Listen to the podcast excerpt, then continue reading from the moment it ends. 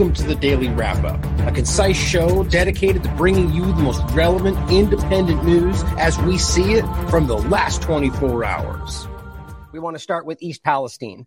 And I think this is one of the most incredible situations we've continued to see. Let me know in the chat, by the way, if everything sounds okay and you guys can see everything okay on your end. Now, this is really mind blowing to me. No one has accepted real responsibility for the East Palestine disaster. That was one month ago on The Guardian.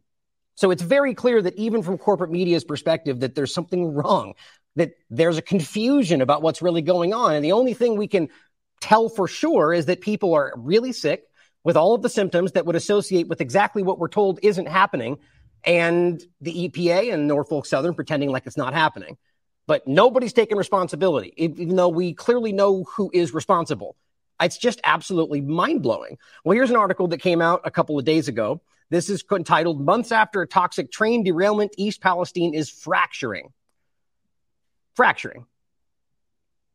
I mean, it's just very clear what's going on here, and it seems as if they don't want to address the elephant in the room while we all seem to know what's going on. Here is the article itself from Bloomberg because I wasn't able to find it on the way back machine, but here is the actual article reposted on whatever platform this is. So let's go over some of this information that I think is really, really mind blowing.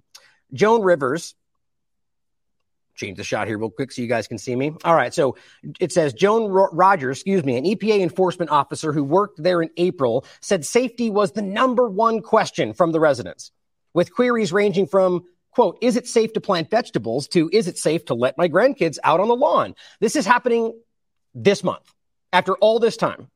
Rogers' answer came as a kind of refrain. Ongoing data collection shows nothing of concern. That's what people are being told right now as their children are vomiting, as they have headaches all day, as they can't go to school. And this is not hyperbole. This is not literally everybody, but it is rampant in the area. But everything's fine. Don't worry. Andrew Whelton, who we mentioned many times, an environmental and ecological engineering professor at Purdue University, doesn't buy it. As you guys have seen, we've discussed his work many times on, on Twitter and other things he's putting out, which directly contradicts what they're seeing there, what the EPA is telling you they're finding. And that aligns with people like we've already interviewed, Scott C. Smith, Texas A&M, who we haven't interviewed, but that was also present, many independent experts, all finding the same thing, and the EPA, Norfolk Southern saying, you're wrong. Well, historically, we know how this ends up. The EPA says Whelton hasn't shared enough data, though, basically saying that he hasn't given them the information. But the point is that it's all publicly available. Every one of these experts are finding the same things. During his most recent visit to East Palestine in early June, he found that some buildings located along or on top of the affected streams are at this moment still chemically contaminated. And it's the EPA simultaneously saying, not true, you're okay.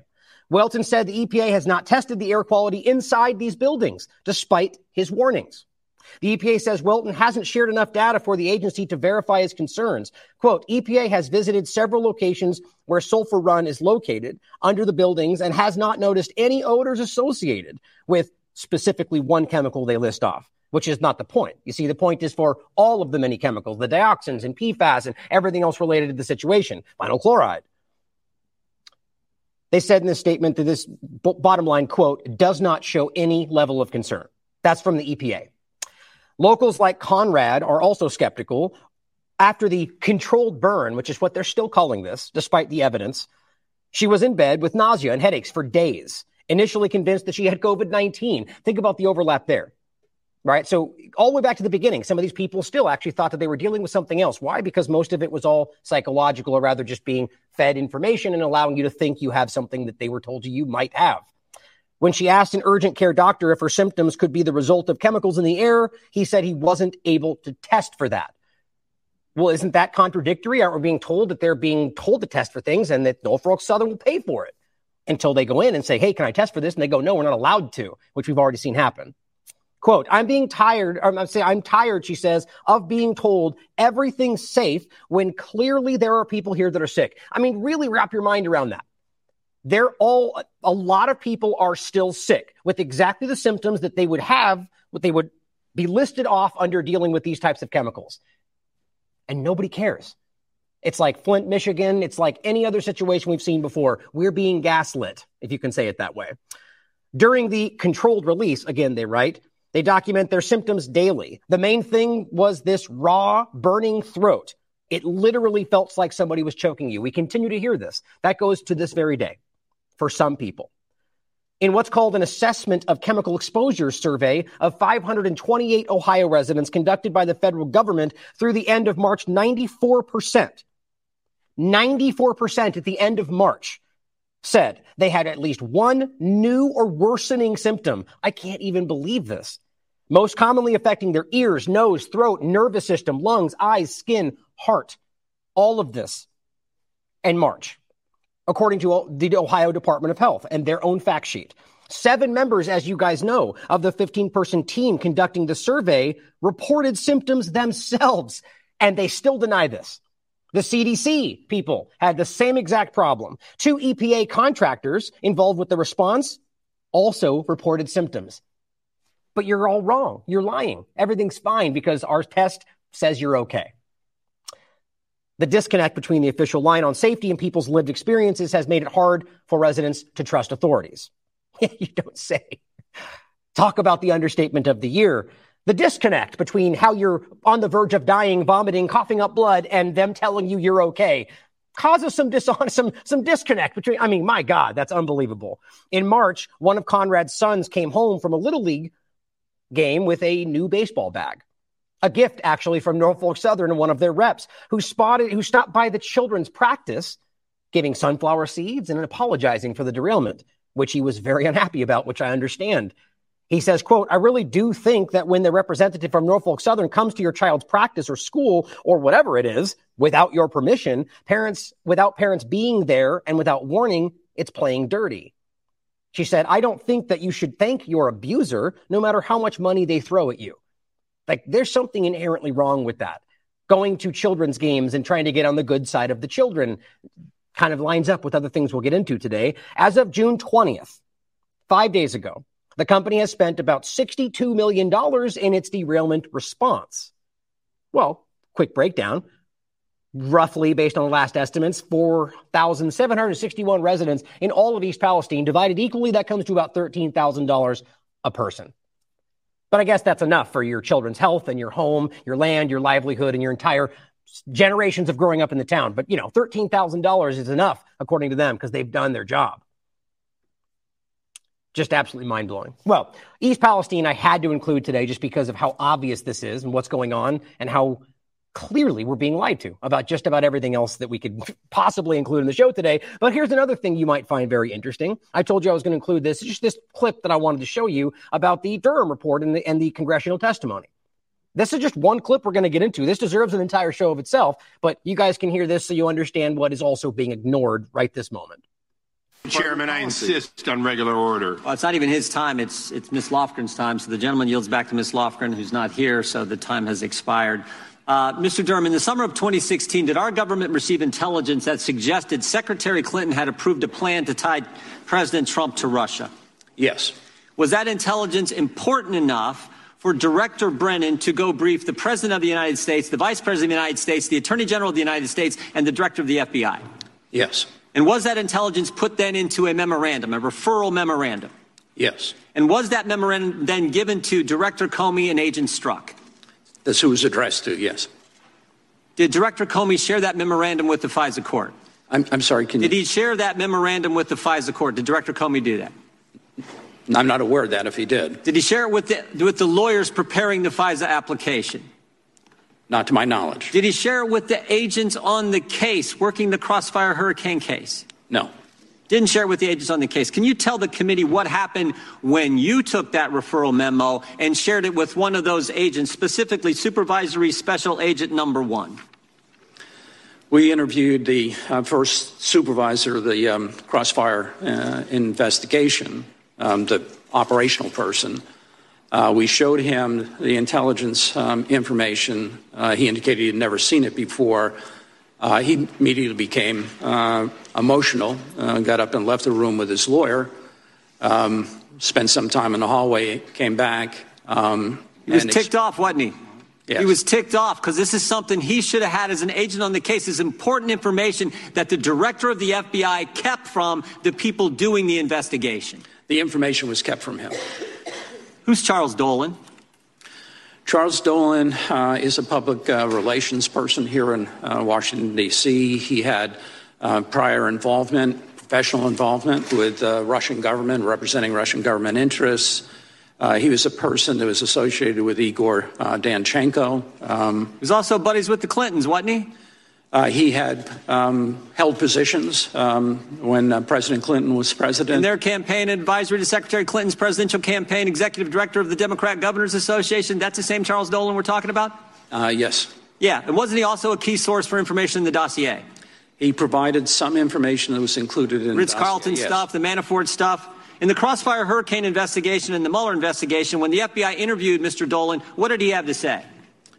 Um, to my knowledge, they didn't interview Mr. Dolan. They didn't interview this guy? Source for the dossier? Key information in the dossier? Buddies with the Clintons? They didn't talk to him? No. I mean, we report on that because um, even Christopher Steele in October 2016 identified Dolan as somebody that might have information. I find it interesting they didn't talk to him. What, there were, were there agents on the case who wanted to talk to Mr. Dolan, Mr. Durham? Yes. What happened to analyst number one? She kept pushing to talk to Mr. Dolan. She was ultimately turned down. What happened to her the day that she was turned down and said, no, no, we're not talking to Dolan? What happened to her? Um, at about the same time, she was assigned to a different project. They moved her. They said, we can't have this. We can't have that. We can't be looking into the Clintons' buddy, a key source for the dossier. They reassigned her. And then what did she do?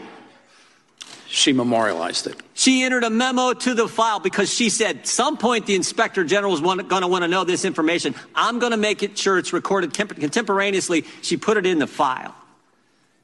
That's, I mean, it's crazy. They didn't talk to the, the, to the key source. They kept key intelligence from the, the investigators. This how bad this investigation was. But here's the scary part. I don't think anything has changed.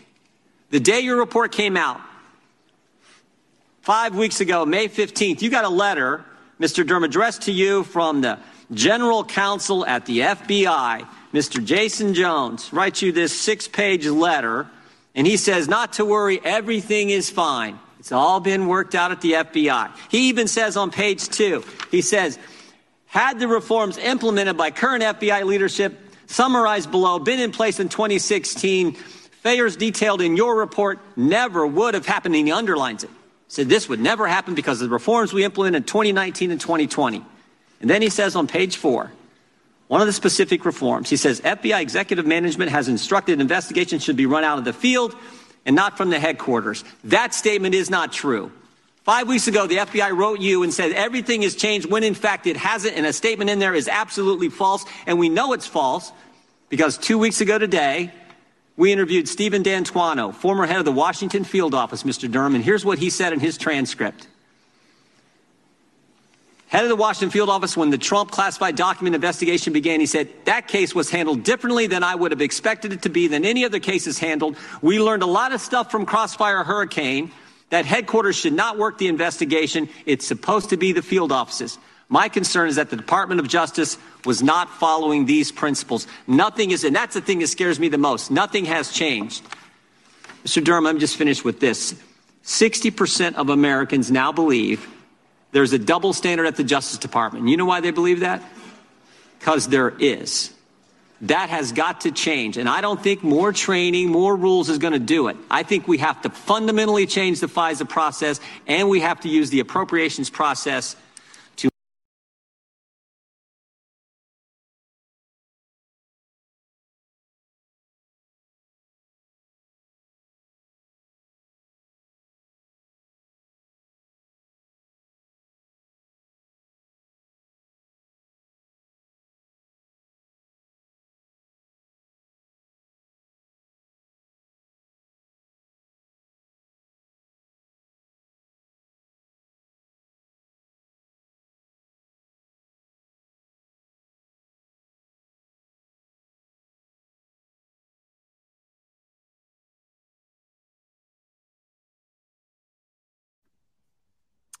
The problem here, guys, uh, apparently I was just muted. The problem here is that ultimately this is exactly what it looks like. We've been showing you this Russiagate facade the entire time. We've talked about this in regard to any number of things. I mean, there's a million topics we can get into that they state the narrative and it contradicts the facts. We could talk about the vaccine narrative, East Palestine, we just went over.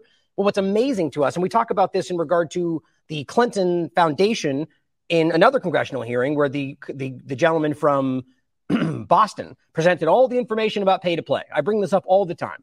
Here's what they did. Here's how we know it happened. Here's the evidence, the proof, nailed to the ground. What happened? Absolutely nothing. So, this and seeing the reality of the situation, we need to understand it's not a left right paradigm problem. It is a government problem. And I agree with everything he's saying, other than a field that, that gets kind of couched on the idea that it's a, a left only kind of problem. This is your government abusing everything, abusing trying to manipulate your perception. So what we need to see through all of this is one that this isn't going to get talked about. They're going to continue to pretend it's not happening while ultimately pretending that means that Russia influenced the election, but then arguing that we can't undermine the election integrity when it's somebody else arguing that other side of the conversation. It's absurd. But ultimately, we need to recognize how often we are deceived by the left right paradigm and we miss the main point of what's going on. Everything they said there is absolutely correct. Now we have this discussion as well, just before we jump into the one of the main topics today. Hunter Biden and Merrick Garland attend the same state dinner last night, just hours after the Department of Justice was accused of massive cover up involving Hunter's tax fraud case, which, by the way, he admitted to crimes. As he says, they're laughing at you. They think you're stupid. They're in one big elite club with the state media, and there's nothing you can do about it. Well, however you perceive this, realize that there's definitely a multi tier system, as Jordan was pointing out. Definitely not even two tier system at this point, but it's exactly the same point. We are all treated differently under the law, which is the exact opposite that we're told. But we'll have to see how this pans out. Something tells me there won't be any accountability. But let's start with the Wagner conversation, I think is really important for everybody to see. We just went over this pretty in depth yesterday. We talked about the coup and what could have been the many options, that the way the what how this could have played out. Now, my thought was ultimately that we were staring at something that didn't make much sense. Obviously, especially with what we can see now, at least again, taking we things coming out of other countries and and wartime and things like that, or really any information, question everything. We should consider that we could be being lied to. But based on what we can see, it seems that they stopped, that there was an agreement made between the Russian government and the Wagner group. But that doesn't make much sense when you hear the bigger story about, oh, they're threatening this, they're calling them traitors, they're occupying buildings, and then they just kind of go, it's okay, everything's fine. That doesn't make much sense, does it? Unless there's something more going on. So I'm thinking either that this was ultimately a executed coup that the Wagner group decided to play the U.S. side, which we've seen happen both in Venezuela, in Syria, and allowed Putin to know what was going on. That's certainly one thing to think about. Or it could be something that they played the United States from the get go. We talked about this yesterday that maybe the Wagner Group and Putin allowed this to play out so they could see who might be the insiders we talked about in regard to Project Aerodynamic, the CIA assets that have been placed, or MI6, by the way, which we mentioned yesterday. I think that's very interesting to think about. But either way, no matter how you look at how this played out, the US government or the people promoting this concept have clearly failed. They tried to float this as something bigger than it was. It didn't pan out. And it exposes their hand, I think, as they're now trying to say it went the other way. Shows how weak Putin is. And we're no defenders of Russian government or any government or Putin for that matter, but I think the facts are quite clear. So here is what Wyatt Reed shared. We showed this yesterday. The very real Russian Civil War of 2023 is officially over. Thanks to all the Western experts for playing along. They literally had Wikipedia pages with the Russian Civil War of 2023 clearly there was something here that was supposed to happen, or at least the way they wanted it to happen. We discussed this in depth yesterday. The Wagner coup did the CIA just attempt and fail at a regime change in Russia? Uh, after everything we've seen, I that's a yes for me. That'd be my opinion. But I feel like it's much more complex than just the CIA and just a clumsy failed coup. What we what we saw right in the beginning, which was really embarrassing, we pointed this out yesterday. We saw Sarah Abdallah and plenty others make a similar point. Wagner terrorists are withdrawing from Rostov following peace deal with Putin. So you can see they say Wagner terrorists. Well, somebody follows up underneath them and goes, "What's weird?" Yesterday, or well, you know, later, somewhere in between this, you switched to calling them Wagner freedom fighters. Why is that exactly? And then why did you switch back after everything shifted? You know why. We made this point yesterday because suddenly that they're fighting the Russia bad guys, well, now they're on our side, which shows you the people seeding these narratives don't really care about what they pretend they're fighting for. or there's a couple of different multifaceted discussions we can get into about how that might be playing out. But either way, it's it's hypocrisy. It's absurd.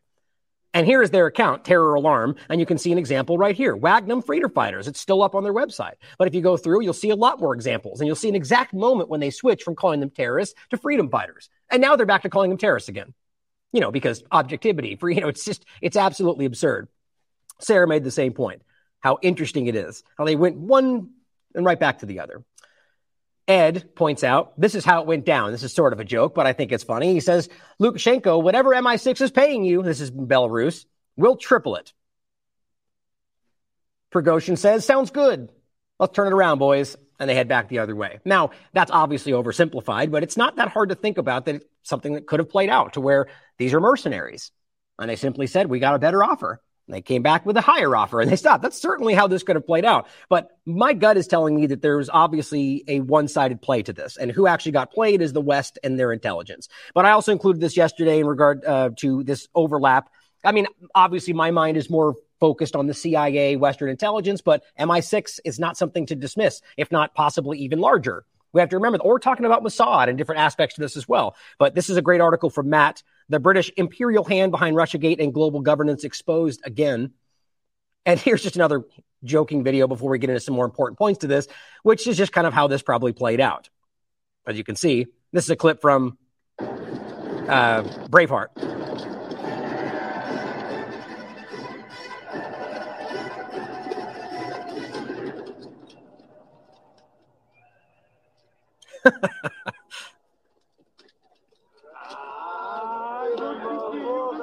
That's funny. I mean, as much as this is a joke, I mean, it's, you know, you have to see how the clumsy way that this has been conducted by the US government in particular. Not this is an entire US government agenda, but you can see how there's too much hubris, I think, the way that they think that they can have more of an effect today than they really do.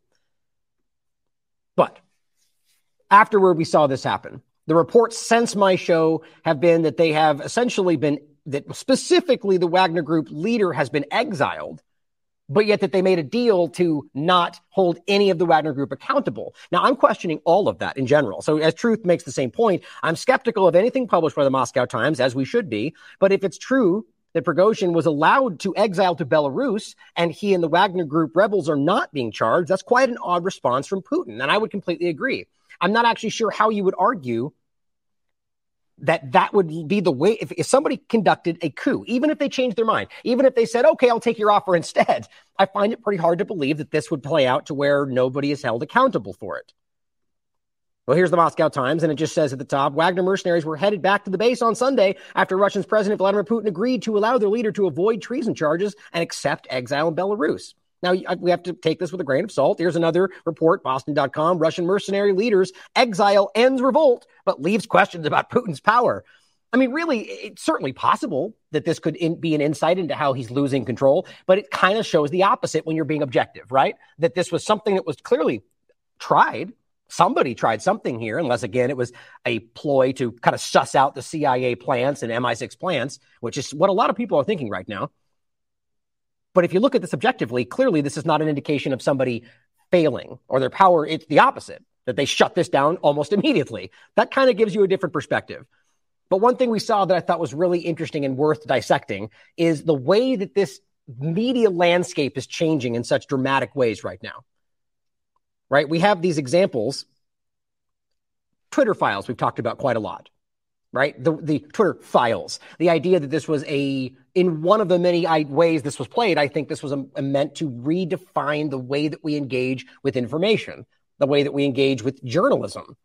As the Twitter files, how did that pan out, guys? Did we get the source material as all of the screechers on Twitter swore that we would get, that we were crazy for not blindly trusting? No, we didn't get those. So they're not files at all. They're Twitter screenshots, which by the way, I've always, I've maintained are accurate, at least from what I saw but we never got to see source material. So it'd be very irresponsible to just take it at face value. And we've also said these most of everything they pointed out was proven, and I mean proven before those Twitter screenshots ever came out. I think it's very smart to use the truth to try to re engineer the way people see these things. But we see this kind of thing playing out today with the Twitter Spaces game, right? One of these large players in this who's gone from like 500,000 followers to almost a million in blink of an eye is Mario Nawfal. Now, again, if I just took my perspective, like just nothing, just the way he, per, the way he's, per, I perceive him. I mean, like for instance, I said this about Fauci when I first saw him, never seen him before, hadn't done any research on his background, and I said he just looks like a normal guy. And I was very, very wrong, right? You do your research, and it turns out the guy's pretty maniacal, in my opinion. My point is, I doing that kind of just broad assessment. Mario seems like somebody who wants to do the right thing. That'd be my guess, but is clearly toeing the line all across the board. And I think that's what's so alarming to me. Now, you'll see what I mean when we get into this point here. Elon Musk shared this yesterday. Best coverage of the situation I've seen so far is from Mario on the Wagner discussion. Well, look at the tweet that he shows you here. Coup updates. Putin reportedly leaves Moscow, which, as far as I can tell, didn't happen. Machine gun positions around Moscow. Wagner convoy heads to Moscow. Now, what if this actually happened? I know he said reportedly, fine. But it says, as the coup continues, here's the latest updates from our various sources live on the Twitter spaces.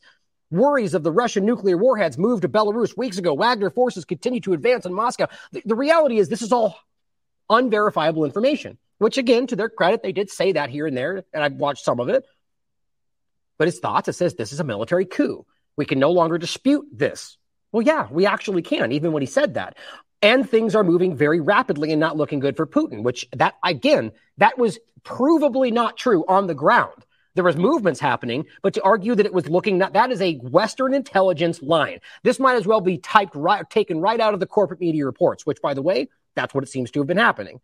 Almost everything right now can't be verified. It should be taken with a grain of salt. Well, yeah, exactly. But that doesn't mean that everybody's not doing exactly that. But I find this very telling. Best coverage so far. Well, not really. If you really look at the information that was being presented, Wagner chief is shown, as Mario writes, on the 23rd casual meeting of commander of the Southern Military District, as well as deputy defense minister. Now, again, this was all stuff coming out in real time, so we can't, like we said about the stuff in front of the building. We, I still haven't seen this confirmed, but it does appear to be the location. This is a very serious development as it shows high senior members of the Russian military collaborating with Wagner in this apparent coup. Okay, well, none of this happened. Not that these people weren't meeting, but this is not what actually happened. This isn't serious development. I mean, the bottom line is this fizzled out and we can see that it fizzled out and now nothing's even happening because of it which makes you think that indicates that there was more going on than a coup that was shut down. The southern military district contains a quarter of the russian military. It says it's important to note that he is armed while the other officials are not. And just this is you know unverified information. But a lot of people that were watching this had similar perspectives sean says he got the whole thing wrong though in regard to elon musk saying best coverage which yeah it's hard i wouldn't say wrong but they were everybody was shouting things out on this Twitter Spaces, and all the experts that were there with no back, no source material being presented, and a lot of this got floated right out on these tweets. This is what we're being told. And a lot of people then towed that line. And you compare that to what MSNBC and the rest of them were telling you, weird how it's almost exactly the same story. Now, that doesn't mean that it was on, on purpose. That doesn't mean that the mainstream media is wrong either. It just means that that makes me uncomfortable. AA Ron points out, AA Ron, that's funny. A lot of his sub coverage was wrong too. The submarine, which I don't really still don't understand why everybody was so obsessed with that. I mean, I think we do know actually, but here's the point. President's Pre- Putin's presidential plane was spotted leaving Moscow mid Wagner's uprising. Well, was it? Is this what actually happened? Is this Business Insider taking information from things like Maxar Technologies and other groups that we've proven to you are not to be trusted because they're working with the CIA? Well, not in this exact case, but that's something to consider in every time we get information coming out of these locations. What you will see is it says Putin's presidential plane, the plane, reportedly left at 1416 Moscow time, according to flight radar data retrieved by Nexta, which you can do your own work on that group. And like the point is that this in and of itself should be something we question but it says while it's not clear where the plane was even headed, it simply disappeared from tracking systems in a city just north of Moscow. So it, we can't even prove this left Russia. But apparently they're reporting that Putin's fled. And that became this huge story that cascaded through social media that he fled and he's a coward and, you know, maybe. But from what I can tell, that didn't even happen. Now it says presidential spokesman, of course, in, in Russia denied that he had fled, saying he is working at the Kremlin. Now, again, the way this has turned out since then, I believe we can say that's the case. So it's interesting that the Best coverage so far is quoted in saying something that turned out not even to be true. But Shooter McGavin, another good, Shooter McKevin, another good name, by the way, a lot of great names here on Twitter.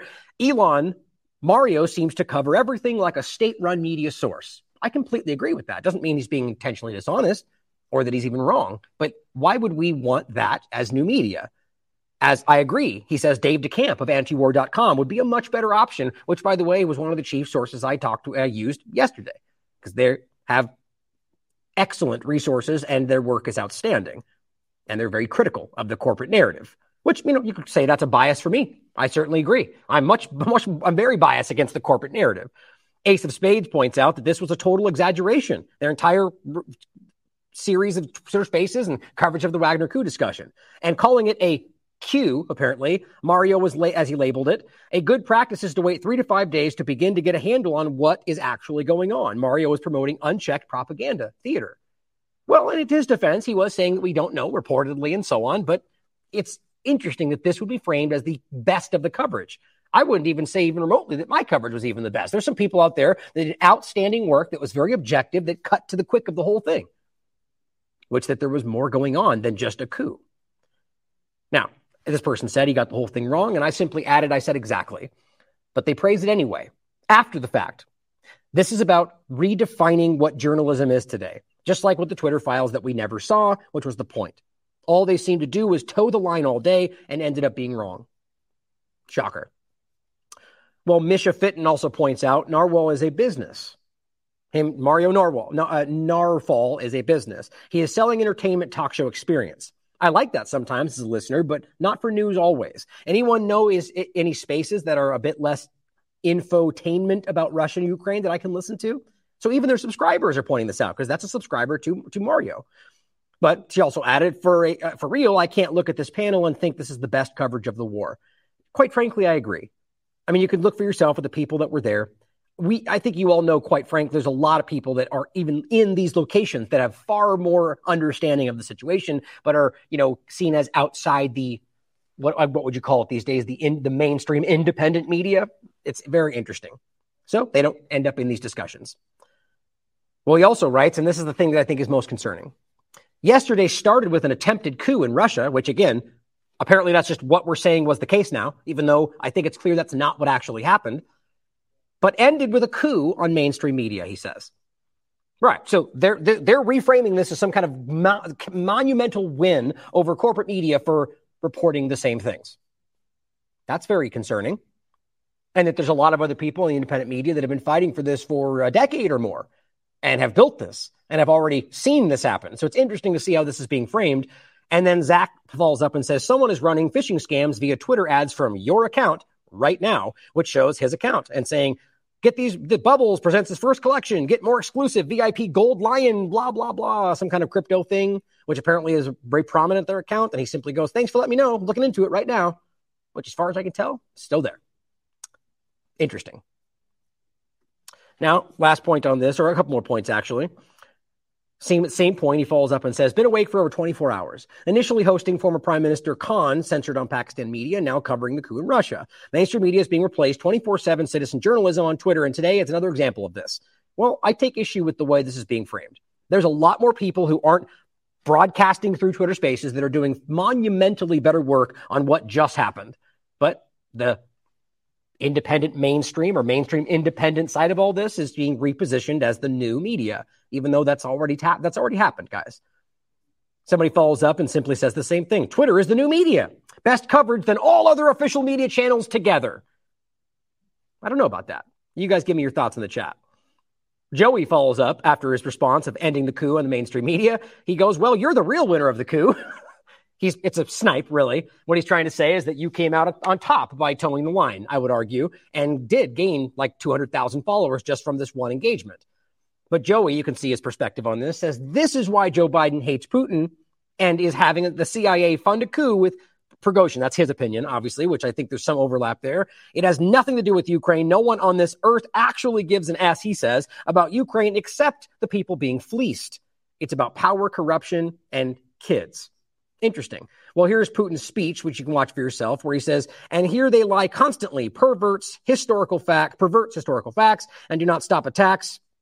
Gets into the church and basically makes the points about the the the mockery of children, pedophilia, the declaration of basically the, the, attacks on the LGBT community and the whole conversation, rather pointing out the concerns that are being hidden behind that community.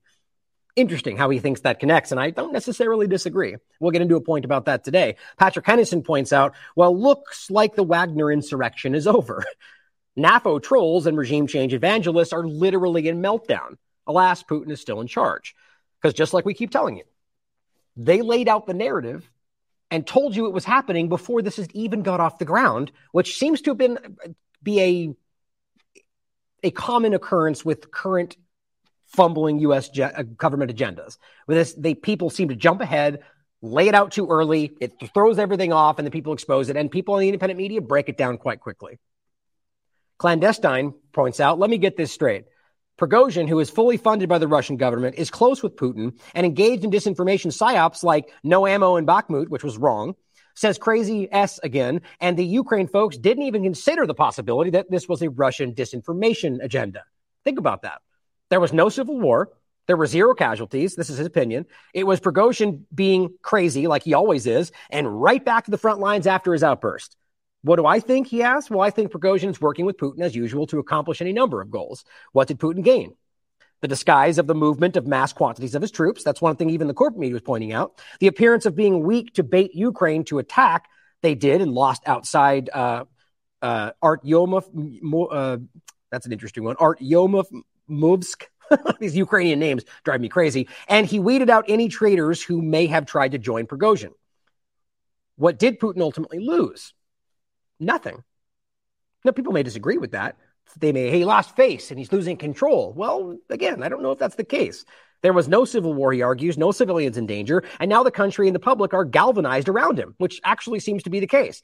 Now the NAFO uh, people will be on the next thing and right back to hating Prigozhin and Wagner, which again, that's the point. You saw those very characters, and there was more than just that one account, who immediately switched into freedom fighters after they claimed they were pushing against Putin which I'm telling you, there's an overlap to the way this was always meant to be framed about the Russia seeding the Nazi extremism concept to be blamed on the people in this country. And we've seen that play out. It's happening right now. But because of you and because of independent media, this story has been broken down before, just like I was just saying, it was able to be executed. That's my opinion, obviously. Just like they did with Belgorod, they turned out to be not the end of Russia, despite the Ukrainian accounts being certain of it. As I said before, he says the only place this was a civil war was on the internet. And you just witnessed who is a reliable source. That's what we were just making the point about, and who is not. Who reports on verifiable information and those who report on wild speculation. Careful who you follow. Now, there is an important point to be including things that are speculation, but being very clear about what it is. We don't know what this is. Now, again, you could argue to some degree that's what they were doing. Reportedly, we can't prove this. But remember the way that it's being framed in, and you listen to that spaces. It's not being stated when they report things on there. This is what's happening. We can see this on the ground. These are reports, that, and that gets pushed out to the to the people listening. So I agree. I think this kind of exposed quite a bit. And then Ben Swann, of course, includes this image that I think is very hilarious, which has become this classic meme of the not FBI agents milling around in Russia. You know, the point is, I think we all somewhat know that there is an obvious effort here by Western intelligence. The whole entire discussion of the Ukraine war, it's very, very transparent. Well, going on to the point about misinformation, seeing as how we just literally watched this this kind of meltdown of misinformation in the in the everywhere, the corporate media, the Twitter, uh, the NAFO trolls, as they're calling them, where they seeded this narrative that this happened. I mean, it's just like all the rest of the Ukraine discussions, the ghost of Kiev, and any number of things. How about the Poland story? How everybody said that Russia attacked Poland, and those that were pushing it, even Zelensky, who continued to do so even after it was proven to be false, never got accounted, held accountable for that. We see this continue because it's not about the truth. It's about seeding the narrative and controlling your information. And once we prove it's wrong, like they just said, they just jump to the next narrative. Well, then we know that the misinformation industrial complex has nothing to do with information or misinformation. It's about controlling the way you perceive it because they're not attacking these people. They're not censoring accounts that are telling you that the Wagner group is going to take over Russia. Why not? I'm not calling for that because that would be a violation of free speech. But doesn't isn't that what they're saying? That it's not about sides, but about truth? Clearly not. Here's a really alarming post on the, the ReidOut blog by Ja'han Jones. And this is a really alarming thing that just happened. So this is actually posted yesterday. There seems to be a concerted effort to go after a group called Moms for Liberty, if you can believe that, a group that's literally fighting for liberty and free speech and rights. But because they claim that they're wink, wink, secret right wing conspiracy theorists, that means they must be Nazis. I'm not even making this up. And because they end up using a quote that related to what they were dealing with, and it turns out that's a quote from Hitler, which again, I would argue is probably not the most best tactful way to do this. They're being called Nazis. They're being called racist, and they're, they're being, I mean, it's a, it's a very clear top level campaign. As it says, an anonymous Hitler quote highlights Moms for Liberty's extremism. Now, of course, the obvious point is to go, well, these Nazis who are Nazi saluting with Nazi badges, who are praising Bandera and literally telling you they're Nazis, you're just confused. They're not Nazis. You don't understand. They're just believing in things from their history and it's, it's nuance to the situation. But a group of Moms for Liberty accidentally, or so they say, uses a quote, which I think is completely obviously accidentally, use a quote that aligns with children because they're fighting for their children. And they explain why it's not about supporting Hitler. And that doesn't matter because they're Nazis and we know it because they say the things we don't like. Keep funding the Nazis in Ukraine though, because they're not. It's insulting. an Indiana chapter of the extremist Moms for Liberty, they're literally being called a hate group by the ADL and different groups like this. They've now apologized after quoting a Nazi leader. Moms for Liberty, the shadowy, this guy really writes this, the shadowy right wing group whose members fashion themselves as fierce mama bears. Apparently, that's some kind of wink wink Nazi insinuation it yet again is facing controversy over extremist ideology in its ranks. Like, here's the crazy part. They're not professing to have any insight into their actual ideology. They're simply saying, well, because they use this quote, well, what's, what's clear, isn't it? You know, that's called, that's called assumption. That's called being subjective. You are going, I'm going to assume that because this quote was out and because they must be lying about it, that they must have this ideology. There's quite a bit of assumption happening there, and this is mainstream journalism for you. And an Indiana chapter of the organization issued an apology on Thursday after a recent newsletter it sent to its members included a quote attributed to Adolf Hitler. It says the Hamilton chap- County chapter of Moms for Liberty quoted Hitler's remarks in a 1935 rally on the front page of its newspaper on Wednesday, saying, quote, he alone who owns the youth gains the future. Okay, so if you're a mom and you're fighting for your children and you look this quote up and you go, oh, well, that perfectly aligns with what we're trying to expose that the government is trying to own your children. And so we use the quote. Does that mean you're supporting Nazis? When I say, what's the term they use? That you know, lie a lie repeated often enough becomes the truth. Am I a Nazi? Well, that comes from Goebbels. That comes from a, a Nazi. No, it simply means that the truth of the words are apparent. And even more so, pointing out that if they said this, it's because he was trying to control the children, which is what they're doing today. So it, it actually fits perfectly because that means you're calling them the fascists. But of course, that doesn't matter. The nuance doesn't matter when you want to frame a clumsy story around the people you don't like. But of course, again, the Nazis in Ukraine, you don't understand. Just ignore their open professing to be Nazis because you're just confused. But these people who tell you they're not, who tell you why they choose this quote, and the quote even applies to what they're doing, they're the Nazis. Don't trust your or try don't don't trust your lying eyes. Absolutely mind blowing. It says after the Indianapolis Star reported the quote on Wednesday, which think about that. The media going so far as to pluck this out and make it a corporate story. These people are being targeted because they're having an effect. It says they added additional context saying this horrific leader should put parents, parents on alert. Which again, they're making it clear. We weren't insinuating that we're supporting somebody saying this. I mean, how would you even piece that together? They're fighting the fact that the government is trying to control your children. It's common sense. Quote, if the government had control over our children today, they control our country's future. That's quite obvious what they were trying to say. The attempted cleanup job apparently didn't suffice. Why? Because we're talking about a coordinated effort to bomb them with people on Twitter and social media saying, Well, I can't believe you said this. And they feel pressured to do it. Their funders push step in. That's how this tends to work. It's called, well, trolling, manipulation. I mean, this is not honest, is the point. Considering their leader eventually issued an apology, they clearly caved into the pressure. But Thursday morning, the new version of the letter came out and they simply added that apology. The story won't be swept under the rug that easily. That's what this guy's saying. The story. East Palestine's suffering. People are literally suffering from chemical exposure that they're lying about. But this is what the story, this is the groundbreaking story he's trying to keep un, from out from under the rug. Great job, corporate media. This is disgusting. These people are bad people. He must know what he's doing. It says, it is easy to see why some people might believe Moms for Liberty holds a favorable view of Hitler. That's a real sentence by this journalist and his oppressive regime. So now you're going further. You're saying, well, it's not just that he believe that they have a good view of Hitler. That assumption is enough. But no, it's because he, they believe in the way he conducted his entire campaign. My God, these are real people. These are the people leading the conversation, we're told. It says its members have sought to have the government ban classroom decisions they don't like.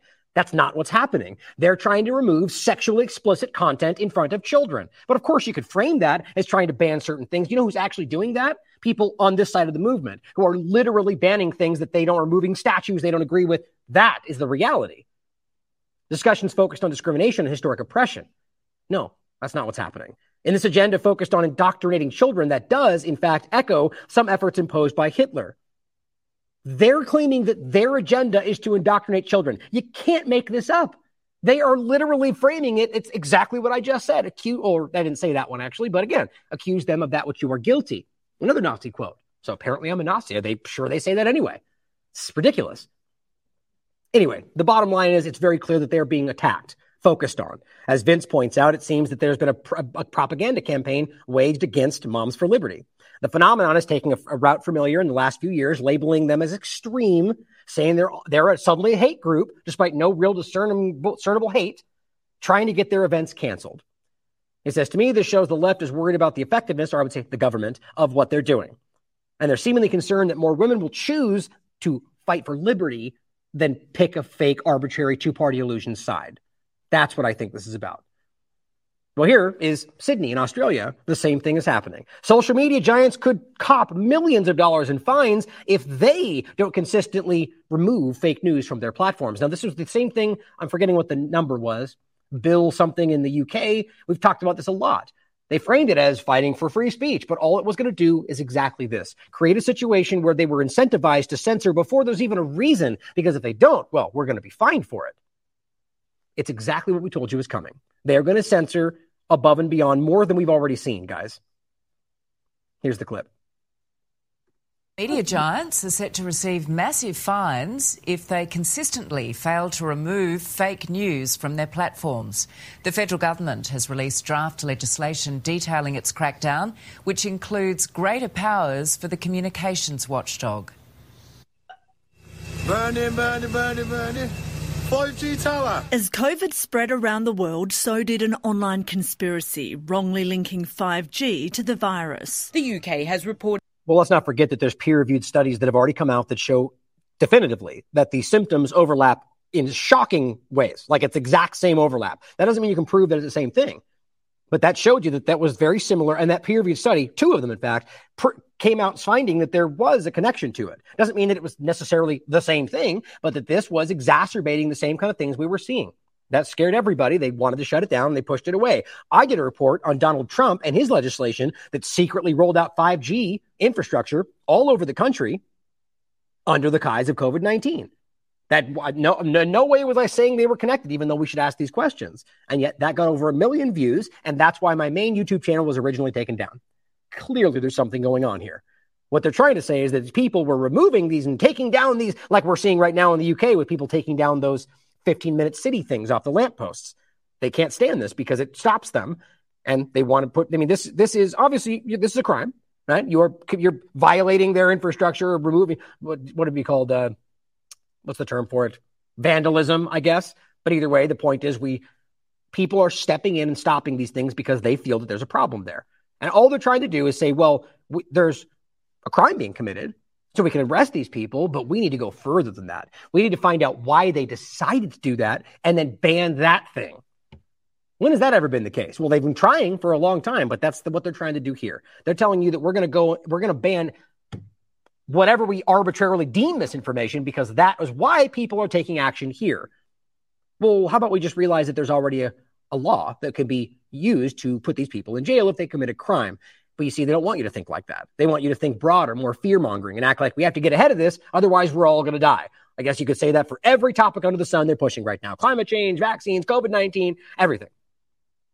Trust the narrative, right? Reported around 50 fires targeting towers and other 5G equipment. Phone towers in Australia also targeted, highlighting the potential danger of false information. People actually interfered with that infrastructure, which can be terribly harmful. The Communications Minister today pushing ahead with a plan to crack down on harmful mistruths and the digital platforms that allow them to spread. This is an important step to keep all Australians safe. Misinformation is, you know, uh, fake information, whether that's text, pictures, video, audio, uh, that gives a false narrative to try to change someone's uh, perception in a negative way. Under proposed new laws, search engines, social media platforms, dating websites, and online marketplaces could be hit with fines of between nearly three and seven million dollars. Dating websites? Tell you see why how important that is. Why would they care what you're chatting about on dating websites? It's because they need total information control, right? Just like the was a total information awareness, the original group name for you know these intelligence apparatus. They can't have you chatting about vaccine danger in your in your meetup or your unjected chat group or your Bumble group, right? Can't have that. Why? Because this is absolutely important to them because they're losing control. This is what totalitarian governments look like. Or up to 5% of their global turnover, whichever's highest, wow. if they fail to properly tackle disinformation. And for the first time, the communications watchdog could demand access to digital providers' documents related to fake news. It will wow. essentially mean that the regulator is able to look under the hood of what the platforms are doing. They simply don't have the infrastructure to deal with uh, these issues in real time. We want. So the bottom line is they're going to say, okay, well, if you don't do that, we will take a lot of money from you, but we might even dig into the hood under the hood. We might find that secret thing that you don't want people to see. We might find that you're evading taxes, or you know, the bottom line is these are massive companies, and they don't want people digging through their dirty laundry, so they're going to toe the line, which they probably were going to anyway. But how alarming is this, guys? How very clear and transparent is this? We are being corralled right now into this technocratic panopticon. It's happening right in front of us. Andy Ngo, points out in this interview, uh, the Sydney Morning Herald the e-safety commissioner said she plans to use legal powers to force Elon Musk to censor Twitter with a threat of $700,000 per day. The report mentions yours truly, Andy Ngo, as a problem account right? So are we going to pretend that Elon Musk is going to be willing to pay almost a million dollars a day to not do what he says he's doing anyway? right? They're already censoring guys, so it's let's not pretend like he's at any. He's already shown that he's willing to censor if it goes along with. I mean, the bottom line is it's not free speech, guys. It's not even uh, f- freedom of reach. They're straight up censoring what they call hate speech. They're censoring all sorts of people that are medically associated, people in COVID conversation, people in the transgender conversation. It's happening constantly. But this goes even further. Here is Wittgenstein points out from Politico Twitter will now respect the EU's content moderation rules, known as the Digital Services Act, we were just discussing. The company's owner, Elon Musk, has said this on French TV. So I guess that whole free speech absolutist narrative is out the window. Are we are we okay with this yet, guys? Can we acknowledge the Twitter files were a lie? Can we realize that he is not who they said he was? Even people that the sycophant supporters who are still telling you everything's fine are always going to say that, guys. That's what we need to realize. They're always going to tell you everything's fine. He's on your side. He believes in free speech. There's an explanation for it, guys. Donald Trump is all that you ever expected. Here's why fighting for the vaccine is a secret ploy to get it's always something. It's always something. He just said on TV, which he could be lying, I guess, that he is going to comply, which means more censorship. It's not hard to see, guys. It's just not hard to see. Aaron, now this gets into some interesting points about how this is going to be applied. Aaron Rupar says one of the most absurd things I've ever heard. I mean, when this has been happening, we've saw Peter Hotez and all the gaggle of people fighting the same line, saying, you know, they're not supposed to debate, despite Peter Hotez ridiculously writing articles a year ago arguing how that's exactly what they have to do. Guy's a complete clown. But the idea is that they're now saying we can't debate these people because that would be crazy. Can't have our ideas challenged by non experts. And of course, then realize that you're just kicked out of the circle when you say things you're not supposed to. So that means that unless you say what they agree with, you're not considered an expert, which means then they won't debate you. Well, that works out perfectly for them, doesn't it? They just kick out anybody they don't like, and then they go, but you're not in our circle anymore. So we don't have to debate you, which means they never, ever debate anybody that challenges their ideas. We're starting to see that, aren't we? Well, he says, debate me has become a bad faith propaganda tool for the right. Now, look, let's just even pretend like that's true. That people are saying debate me as some kind of a way to manipulate. You know how you know how easy that is to show is wrong. Now, there's a there's very few people I would argue that exist in this field that are good enough at manipulating the information and lying to be able to, to have a debate on a real scale with somebody who also knows the information while lying.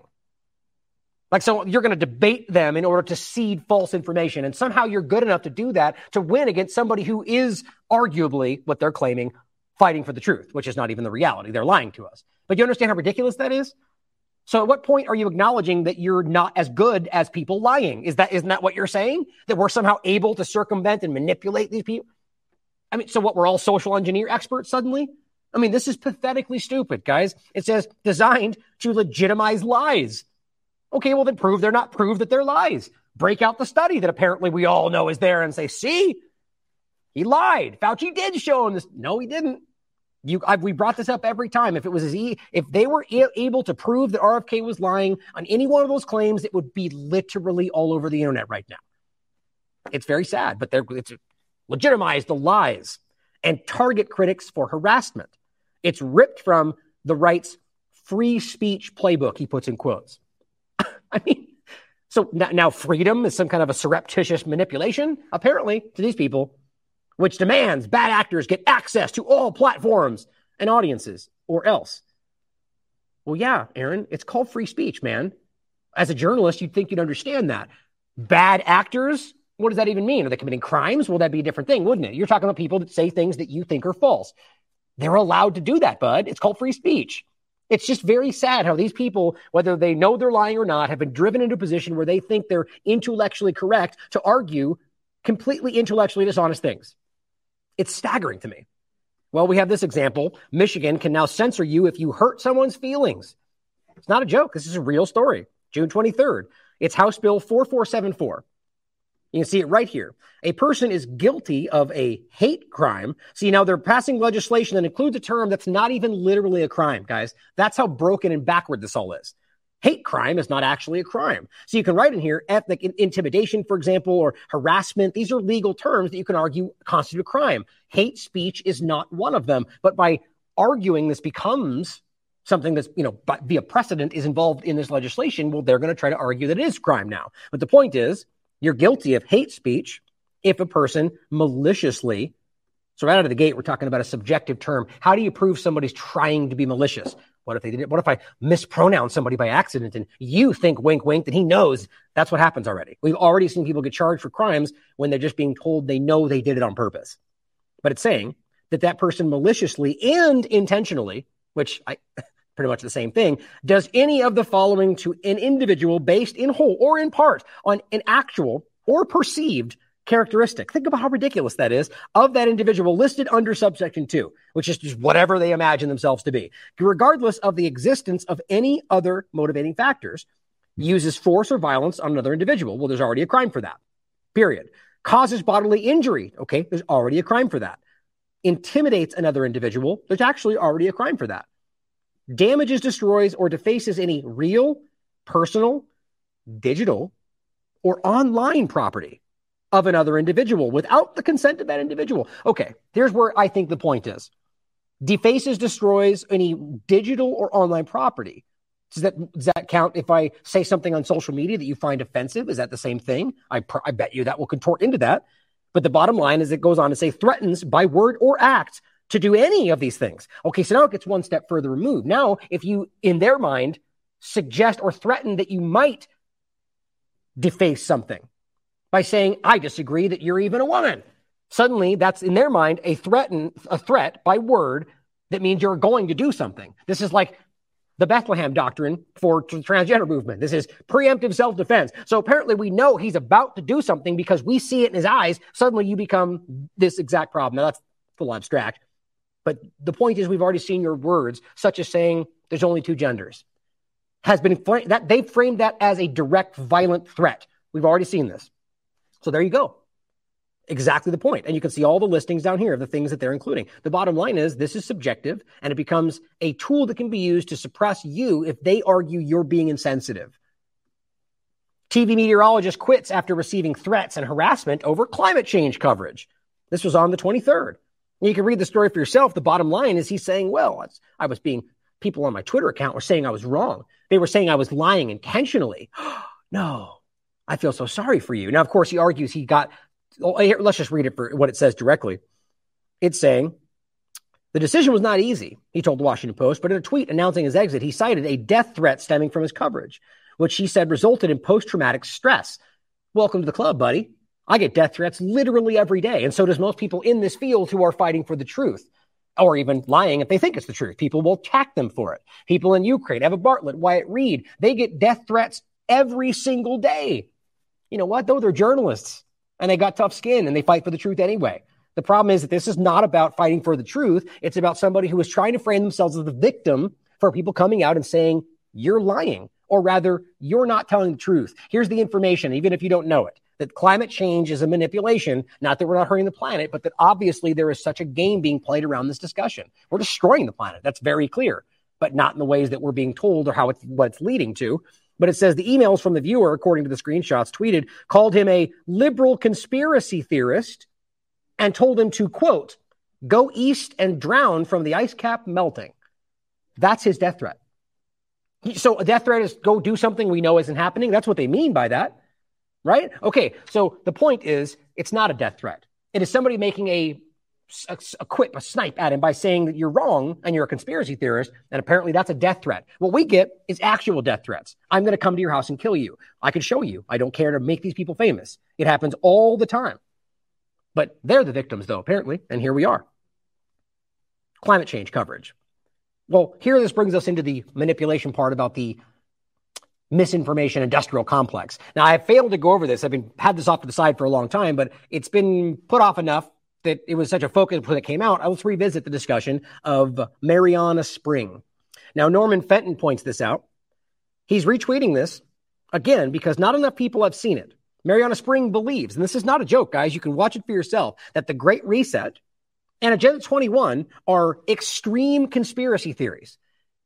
Think about how stupid that is. The Great Reset. Now she's not talking about like the way that people perceive that narrative. She's talking about the idea of the Great Reset the very fundamental principle, the outline that is in the book Klaus Schwab wrote that's been given out to people all around the world. And the World Economic Forum Young Global Leaders and the conversations they're having, it's all about this. It's about reimagining the future and using, and they argue, well, COVID 19 was a perfect opportunity to do that. I have it in his own words. I've played it a hundred times. But apparently, that very idea is a conspiracy theory because it's not true, according to the fact checkers on BBC. It's, it's just, that's absolutely staggering. And you can watch this this watch along they do, which is just embarrassing for her. These are two vaccine injured people watching her misinformation as somebody fighting misinformation. It's just absolutely ridiculous. Oops. Oh, that's weird. I thought there was more underneath this. Oh, that's too bad. There was more. I guess I went back one too far. Oh well. Well, the point was that only the conspiracy theory, the only conspiracy theorist he writes is Marianna. Now, here is where we got into this as it's already spun out after she posted this. On May 22nd, she put this out. Welcome to BBC Verify. This is really embarrassing, by the way. And then after this came out, she already shifted into the victim state and said, well, people are trolling me in this and they're calling me misogynistic slurs and threatening and hateful messages. And now he's, Probably. Twitter and these places are disgusting. There's disgusting people everywhere. Some of them might not even be real. Some of them might not even have actually happened. But who knows? And who cares? The point is that this is just words, and we used to be grown ups and used to be able to put it aside. People are disgusting. That happens all the time. Doesn't mean we should condone it, but you can't censor somebody or act like that's enough to do so. But here's what she said originally. Let's watch this first of investigative journalists here at the BBC. Uh, we are also a new brand and we are a physical location um, above the newsroom in London. Um, and the point of the team, as you said, is to verify video, to fact check, to counter disinformation, um, and to analyse really complex stories so we can get to the truth of what's going on.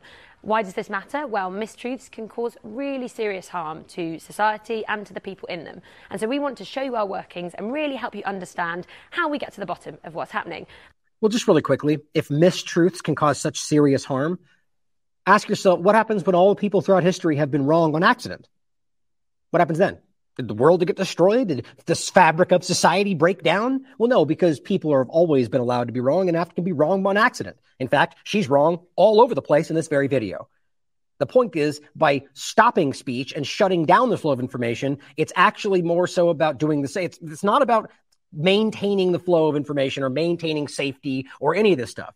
I mean, it's it's quite absurd. I think it was um, Dr. Peter McCullough that made the argument that the I, the very concept of misinformation or disinformation is is almost illogical. Like it has no place in science. It has no place. People put theories forward. They can be wrong. They can be right. Maybe they can maybe be intentionally wrong. The point is, if you're trusting the scientific method, if you're being objective, it doesn't matter because you can look at it all together and it'll probably stand out if it's incorrect, or it'll eventually flesh itself out if people are continuing to be objective and engage with things you can prove. So the point is, they want you to be afraid of this boogeyman misinformation when in reality, they're the chief purveyors of exactly that. And I'm going to give you a bit of a flavour of the kind of work that the team are doing. Uh, so we're able to look at maps to geolocate um, specific uh, situations, stuff that's going on. Um, so Google Maps, breaking. This is just a map of central London where we are now, and this is New Broadcasting House where I'm speaking to you from.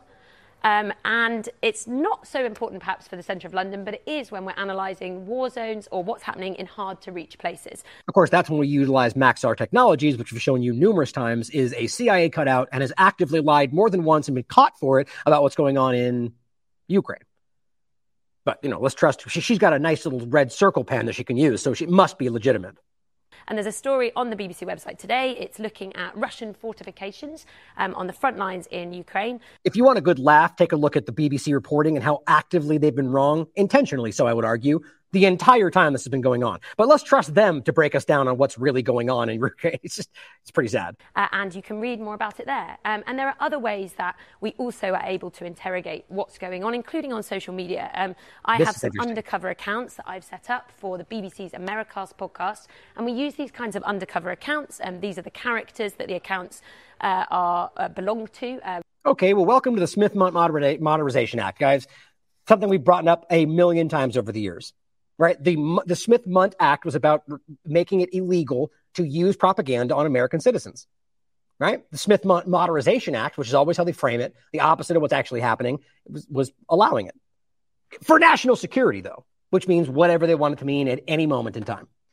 So they're allowed to create fake accounts. They're allowed to lie to you. That broadcast you saw on BBC 20 minutes ago, it could have been entirely cut from a whole cloth fake story. Every single one of them could even know that, and they would be doing it legally under the guise of this ridiculous law because of national security, whatever that means. It's not a joke, guys. It's easy to look up. The point, though, aside from just that willingness to distort things based on what their government tells them is necessary, how does this make sense to anybody? Isn't the entire point about how there are fake trolls and bots and things that they, at one side of the mouth, call fake news, and the other side they say is all Russia? Well, here you go, guys. This is on the surface, the BBC actively using fake accounts to go around and I guess what? See, why do you even need fake accounts to get information from Twitter? It's, it's just, this is absolutely embarrassing. They want this to seem like some cutting edge act. It's because it's not really about information or stopping misinformation. This is about giving you a nice little show to make it look like these people are top of their game when all you're doing is just stopping the truth as best you can where it matters to them uh, to be able to really understand polarization online and how um, what's happening on our social media feeds and what we're being recommended and pushed to us can affect all of us. Um, and they don't offer us a totally um, exhaustive insight into what's going on, but they can help us understand just how social media works. Um, and then there's also investigating uh, other mistruths and the real world harm they can cause. Um, at the moment, I'm investigating the UK's conspiracy theory movement. I'm trying to understand more about how it's evolved and intensified. Okay, now ask yourself, why is it necessary to do what she does next?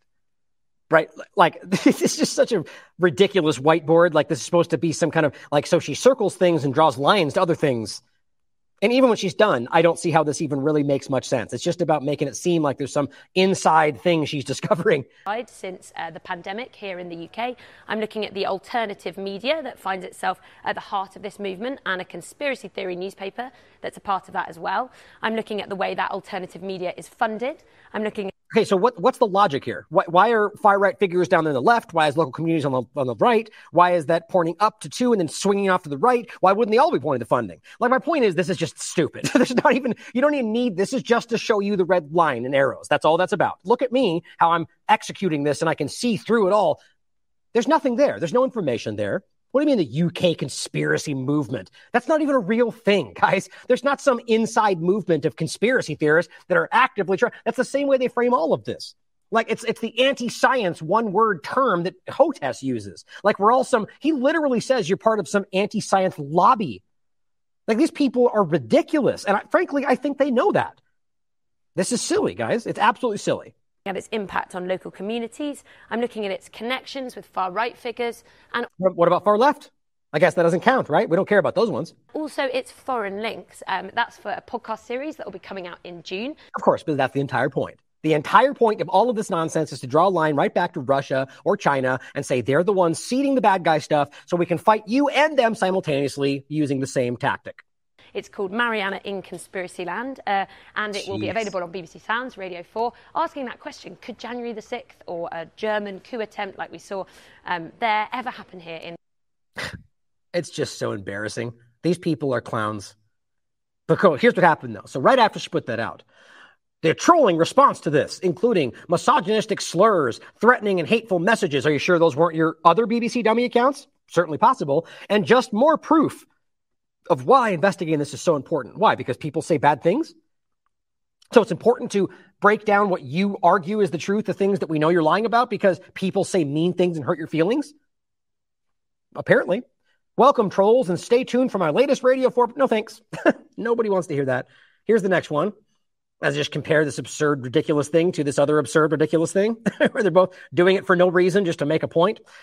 And Glenn Greenwald was the one pointing this out, saying this is hilarious. She even presents herself as like above the newsroom as this kind of disinformation correspondent. It's really stupid.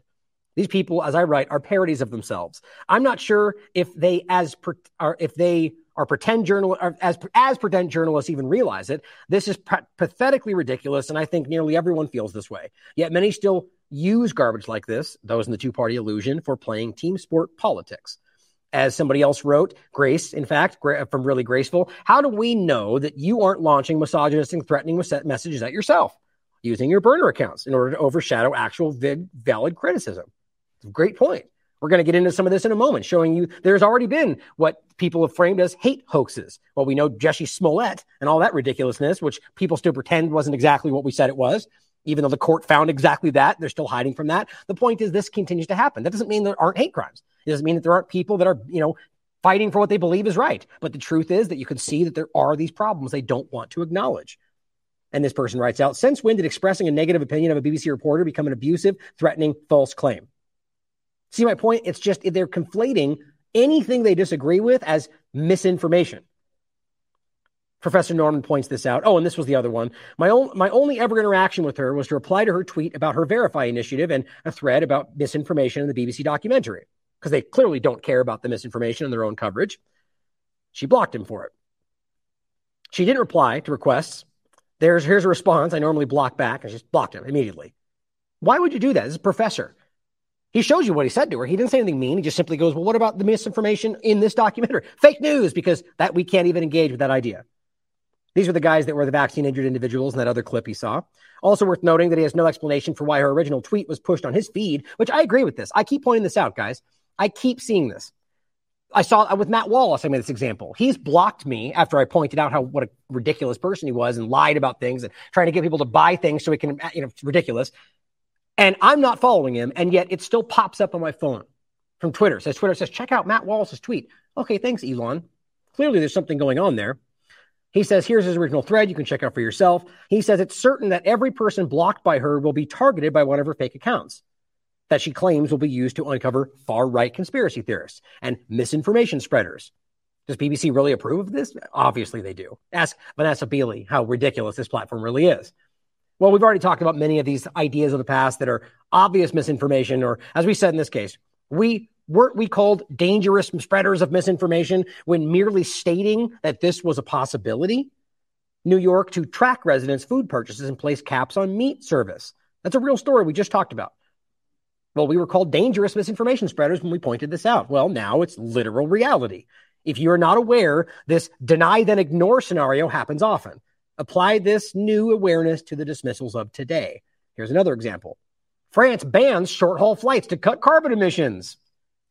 Weren't we called dangerous spreaders of misinformation for saying this exact thing would happen? I mean, we could we could give you forty thousand examples of the last couple of years.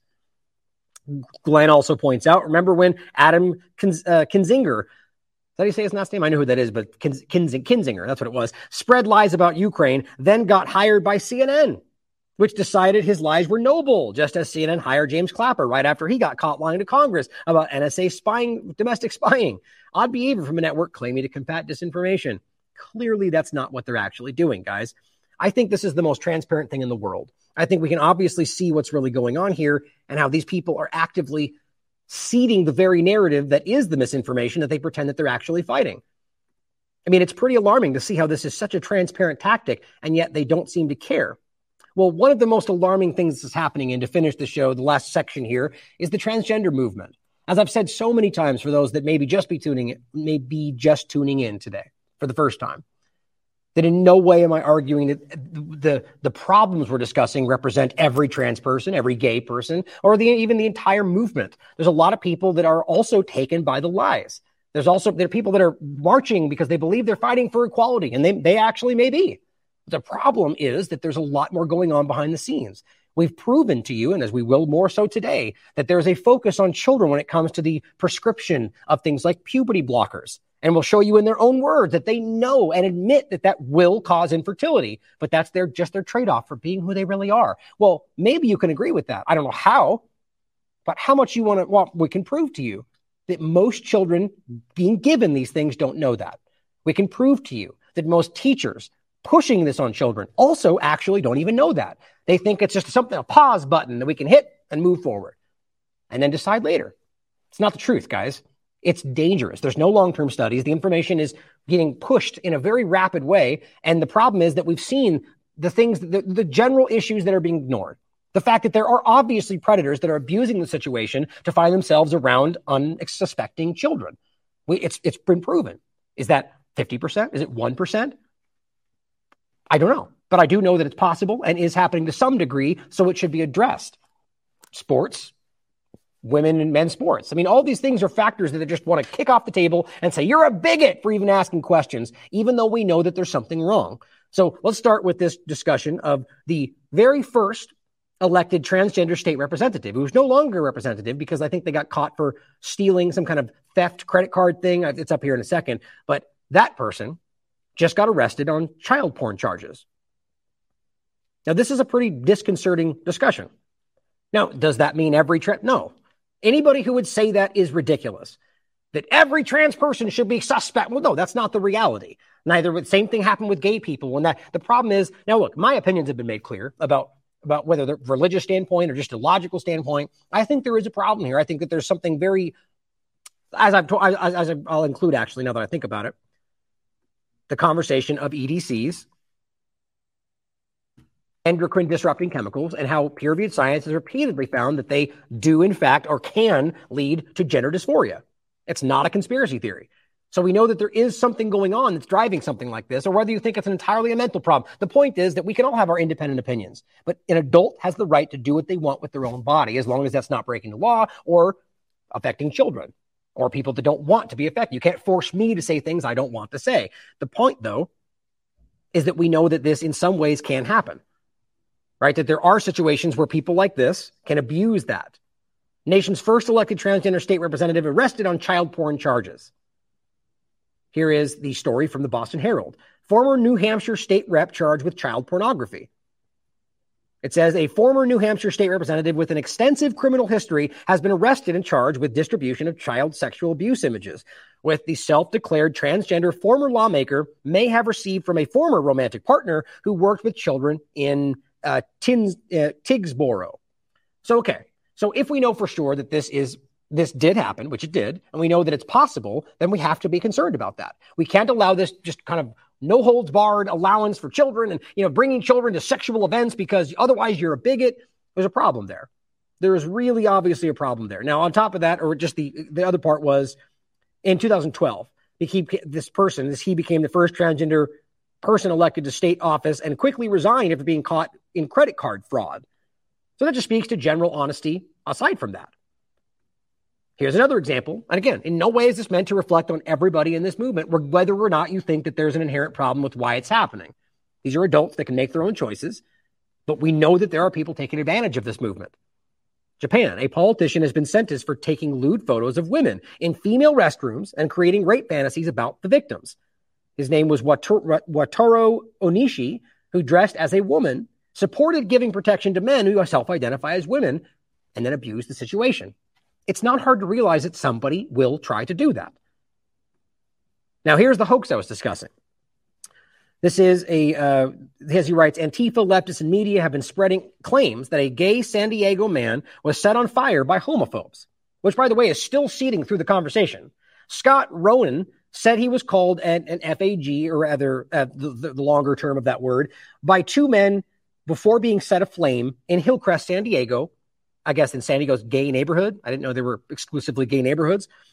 But he goes on to say the San Diego PD are investigating and have disclosed that CCTV footage captured Rowan actually beating up a pregnant woman, bloodying her on the ground, causing injuries that required her hospitalization.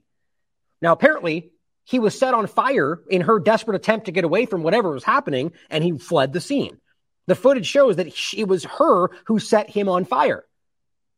So then he ran to social media and said, I was attacked by bigots. Now, does that mean that there aren't hate crimes? No, be, you'd be a ridiculous person for assuming that's what I'm saying. The point is that this can happen. People, for some reason, are motivated to lie about why this is happening and driving the momentum behind this movement. Now, you could argue that in this case, why do you have to lie about it if it's so prominent?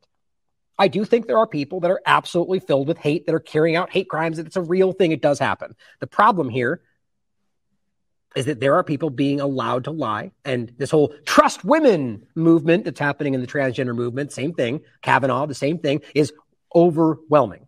You're not allowed to ask questions. He goes on to say Scott Rowan spoke to San Diego PD, the media, about being the victim of a gay bashing where he was set afire. That's a, such a serious thing to do. It was a hoax. CCTV captured him beating up a pregnant woman until she was bloody. So in this case, we have somebody who is the villain being praised as brave. She set him on fire and he fled. Nevertheless, many on social media fell for the hoax and said it was evidence of fascism and white supremacy. And there you go. And, and apparently he locked his accounts after this got exposed. The report's right there for you. And the problem is, even like with Jussie Smollett, it didn't matter that it got proven. It just still kept being floated. Because, well, if it's even if it's fake, it's still true to some degree because we know it's happening. Lying for their truth is a champion, is a, is a tenet of the two party illusion. Well, here's another alarming development. And oh, here, before I even show this, there's some nudity in this. Now, these are people marching at the New York City drag march, which, by the way, who is anywhere trying to ban drag shows? Where did this suddenly become? And you can see the flag right in the beginning here where it says drag is not a crime. who is saying drag is a crime? Nobody's saying that. No, literally nobody that I can see what we're saying is that you shouldn't have sexual content in front of children. It's amazing that that gets wink, wink, nudged over to being white supremacy, racist. You hate trans people. Like, what? I mean, this, this is as stupid as being called a racist for saying the Israeli government just killed people in Syria. It, it does, it just is illogical, but they're trying to say, we know what you really think, which is called assumption. But in this is New York drag marchers chant, we're here, we're queer, we're coming for your children. It's not a, it's not a mistake. That's what they're doing. Now, we showed you this video. Well, actually, let's start with this because I think this is where this kind of stems from. That the uh, what is it? The San Francisco Gay Men's Choir came out and put a video out that basically made a statement that we are coming for your children. Now, you can listen to it, and their whole point was that we're coming for them to make them good people. Doesn't really change the fact that they literally said, "You're right, we're coming for your children," and maybe even making them good people is exactly what those parents are thinking that they don't want you to do. And it doesn't mean good people. It means whatever your ideology is. Maybe that's how you see it. It doesn't even matter. The point is that this is a problem. And now we're seeing them chant this like some kind of mantra as we're being told you're a conspiracy theorist for them saying they're coming for your children. It's, it's pretty disconcerting. And I think it's actually intentional. We celebrate pride on the progress we've made over these past years. There's still work to be done. So to those of you out there who are still working against equal rights, We have a message for you. You think we're sinful? You fight against our rights. You say we all lead lives you can't respect. But you're just frightened. You think that we'll corrupt your kids if our agenda goes unchecked. Funny, just this once, you're correct. Now, I mean, obviously, you, you, listen to it. He goes on to say that, you know, we're fighting to make them good people or whatever he says. But li- the way this starts. We celebrate pride on the progress we've made over these past years. There's still work to be done. So to those of you out there who are still working against equal rights. Okay, who are we talking about? Who is working against equal rights? Every single right that you have, every trans person has anywhere, no matter, well, I, let's just say in the United States for sake of conversation. There's no making up some new reality where people then need something that nobody else has access to because of some discussion or some theory or because of what you've decided is not suddenly n- not equal rights. By that logic, then everybody everywhere should be get. I mean, the bottom line is this is not equal rights. It's not trans rights are human rights is an illogical statement because yes, nobody disagrees with that. Human rights are human rights for everybody, and they all have them. This is about framing it as somehow that people are not trying to protect children. Like, let's just take my personal stance that I'm not trying to protect children, but rather I'm surreptitiously trying to manipulate this because I don't want them to have equal rights. Some of these people actually see it that way. And it literally, with what I'm saying, would frame it that way. Are there people out there that literally don't want gay people to have equal rights? Yeah, I guarantee that. But the problem is that that is conflation and whitewashing and broad which, by the way, we used to call ignorant. But that's what's happening everywhere today. But except if you do it in the smallest way, you're a bigot. But of course, every white person is the same way, and every person fighting is all doing the same thing. That's corporate media today. We have a message for you. Respect. Lives you can't respect. Again, so uh, it's the same thing. He says multiple things, but lives you can't respect. Again, who there are people that maybe religiously have a different perspective. Can't you respect that? Right? I mean, in people's minds on, uh, who aren't religious, they look at somebody who believes in God, they might think they're a, buffoon, a naive child, right? But the point is that you respect other people's opinions.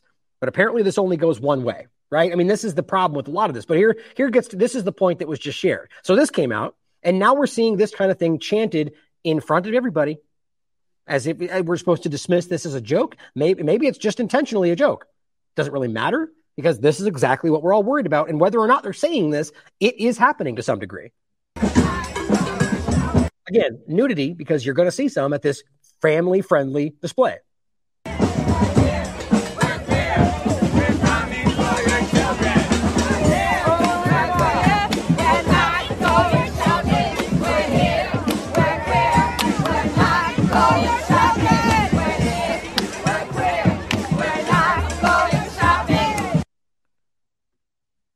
Coming for your children. It's very clear. No one's denying this. That's exactly what they said. Well, here is a really alarming story that shows you exactly what everybody's worried about. I mean, this is not up for debate, guys. The trans school conspiracy exposed. And by the way, we've already shown you plenty of examples of this. This is just one very, very clear one. Midwest teachers trade tips on, quote, subversively and quietly transitioning kids without telling their parents. Now, realize that's not just about names. Transitioning kids involves, at the very least, puberty blockers funded by the federal government. Dozens of Midwestern teachers met online this week and traded tips on helping trans students. I guess so we're just assuming are trans students that are, you know, non prepubescent children who are just choosing one day that they are because their teachers told them they could just choose. And it's not even really about feeling anything. You can just wake up tomorrow and say, I'm a woman, I'm a man, or happy, I feel like both. The problem with all of that completely subjective and incorrect statement is that ultimately you're opening the door for children one moment later to be given puberty blockers because they might not be sure about their gender. That's happening. That's the connection there. I don't care. Your child wants to call themselves whatever they want, fine. The point is that immediately, as we've already shown you, by teachers are then 30 seconds later going, well, let's get you in talk in front of the doctor. I'll show you an example of that. An hour, one, one visit, this woman, this girl is already given puberty blockers. And she was lying. So the point is, those are going to hurt that person, and they could just be wrong, which is in fact happening.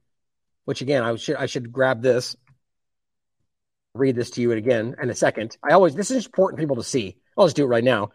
That the main group that we've talked about, the World Professional Association for Transgender Health, which is the, that's oh, that they are the ones setting the the standards of care that everyone seems to be citing. They're the ones telling you that 14 year olds can begin surgery, like actual surgery, breast removal surgery. But the main point is that people that are part of this organization, including the president elect, are telling everybody that they're doing wrong. Critics, including some from within this community, are saying that they're too quick to offer irreversible treatment to kids who would otherwise outgrow their questioning. So that's at least some of it. Some of these kids might just not be what they say they are. But the point is, the movement has gone past that already. They're like, it's not about dysphoria. It's not because that's the other point. In the medical community, they cannot get treatment unless they write down gender dysphoria. So now they're being told, just write it down anyway. Even though they tell us they don't have it, even though we don't think they have it, just write it down because it's not fair to not give them what they want. That's what's happening. And that's irreversible. And as you're seeing, the people at this very clinic are saying, it's happening to kids that shouldn't be given it. Psycholo- psychologist Erica Anderson actually resigned her post as a board member of the group, but still maintains a work there. Well, she still believes in it, but she's she was actually resigned her post because she says she has voicing concerns about quote sloppy treatment given to kids without adequate counseling. That's two people that work at this large leading world community at this clinic. Then, even more so, where was it? Oh, here it is. Dr. Marci Bowers, the transgender health group that we just mentioned, the president elect has also raised concerns about hasty treatment. That's three people that work at this clinic, including the president, that are literally telling anybody that's listening from the Associated Press that they are giving children that don't need this irreversible, infertility causing drugs sloppy ways and hasty treatment without counseling in some cases. And we're being told we're bigots for even bringing this up. How do we not see that as a problem? Dozens of these teachers got together online and traded tips on helping these students that they've decided are trans change their gender at school without their parents' knowledge, because that's okay, right? While criticizing a raft of Republican laws. Okay, so do they get to decide what laws to follow because Republicans put them through? No. But you see that applies in these people's minds where they literally say that they're right here. It says some teachers said they followed the rules, but others discussed being subversive, meaning they don't follow the law or the rules because of their personal code of ethics. They say that their personal code of ethics trumped the law. Yeah, that's real, guys. That happens on both sides, by the way. I would argue it's much more prominent on the left right now, but it happens on both sides that they argue that their personal beliefs are more important than the law when it comes to following the law. Now, you could even agree with that. But the bottom line is that these people are the same ones telling you that you have to follow the law, even things that aren't law. Wear your mask. You have to.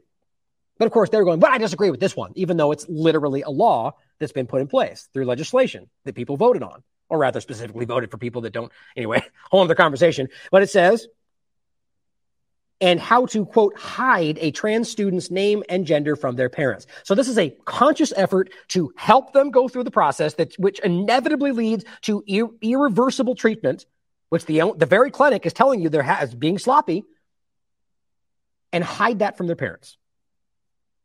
Kicking off the workshop, Angel Nathan get this, the MAP specialist, it's not what you think, at least according to this document, who hosted the session, said attendees would review the new laws in a bid to remedy the marginalizing effects and disrupt, disrupt, disrupt problematic policies.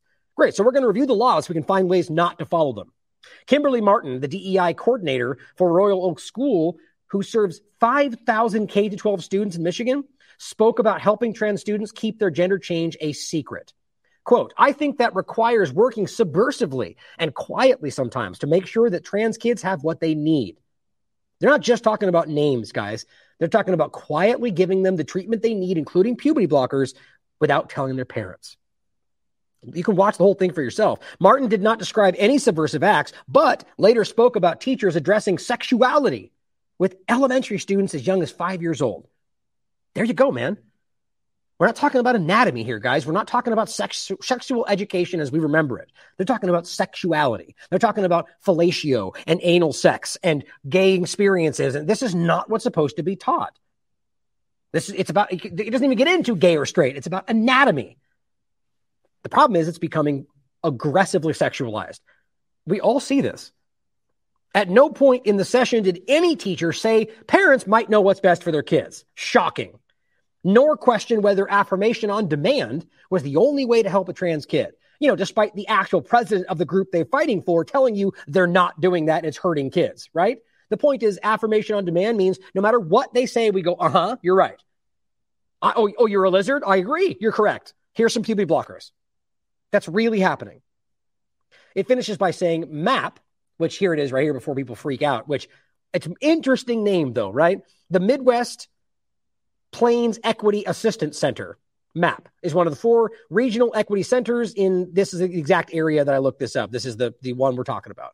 Interesting though, because MAP also means minor attracted persons. I think it's an interesting thing to overlap there. Hosted the workshop as part of the Great Lakes Equity Center. That's what I looked up, funded by the federal government. So your government's funding this conversation. It's saying in November, and that look, they have they they they act 11 million students, 7,000 schools across 13 states. That's what they're teaching your kids, and that's what they're doing behind the scenes. In November, MAP announced that it had secured an 8.5 million dollar funding arrangement with the Department of Education and millions more elsewhere. The department did not immediately answer Daily Mail's request for comment. I wonder why. They operate across all 13 states. It covers states with pro-trans laws and others with more cautious approach. Right. So pro trans, no matter what, we just hide it where you don't like it. Man, it's just absolutely crazy. Well, here is a clip that's going to probably shock you. Lewis Brackpool, who I've seen before, I'm not really familiar where he comes from, but it's which is warning, distressing content. I agree with that. For those with kids watching, you might want to be aware of what he's about to list off. But you should be shocked by that statement because this is stuff that's being given to children. A message to parents: you cannot allow for this to continue. You have to get angry and make a stand. Now, I, you know, you don't have to get angry. It's hard not to, but it's emotions probably the last thing we want to do when we're trying to take down this very clear agenda. Get organized, meet with other parents, find out what your child is being taught, and do something about it. I agree with that. Here's what he's finding in these schools apologise in advance for any distressing content in this video. Lesson plans in schools across Britain have been leaked, which has found graphic material being shown to kids as young as 9 years old. I want to warn you, some of this is very distressing, but I have to read it out. Schools across Britain are teaching children that from birth until the age of 1, babies can experience pleasurable sensations by touching their Pre-compulsory RSE lessons are giving homework to kids about master. They're teaching that girls as young as 12 can find pleasure from anal, vaginal, and oral. They're teaching kids that people can change. I mean, ask yourself right there why would you be promoting the idea that children who are underage can find pleasure in sexual activity? So you're either promoting that for them to engage in sexual activity with other minors or somebody else. Either way, why is that acceptable to anybody? I mean, this is just so wildly over the top. And the point is they don't really expect people to see this. And when they do see it, they think they'll deny that it's even real, which is what's happening. But we've shown you this directly from their own curriculum their sex from being a man to being a woman. They're also teaching that some non-binary humans are neither men nor women, and that men with male Y chromosomes can actually become women. What's worse is they show images and if I have to censor these images to show you what they are showing to children, we have a problem. Parents, you need to get angry. You need to stand up for what's. And then he just says what he said in the tweet. I agree with him. I mean, this this is. I mean, going too far does not even encapsulate the reality, guys. It's so this it, it, this kind of stuff actually keeps me up at night. Like I think about this stuff what's really happening and the absurdity of how people would frame this as being somehow racist or anti anything. I mean, you guys have known my coverage on this from the beginning. I've got trans people in our very community that actively reach out to me and go, yeah, you know, this is crazy. That we may disagree on how, uh, you know, my stance on what I think may be happening, whether it's a gender dysphoria disorder or maybe they just want to do it or, you know, we can d- discuss that because we can have an amicable conversation because it's not about hate. It's about understanding and different opinions. But I have, mul- I've said this many times. There's, plenty of people that see how problematic this all is. They see what's really going on. They see that they're being framed as something problematic. There's people, there's a whole momentum in the gay community. They're coming out and saying, why are you br- forcing this around children? Like I just played the video from drag queens that are speaking up going, why are you making this happen? You're making us look bad by forcing this in front of children when you know this is sexual content. It's very clear. And I think it's, it's beginning to leak out more and more.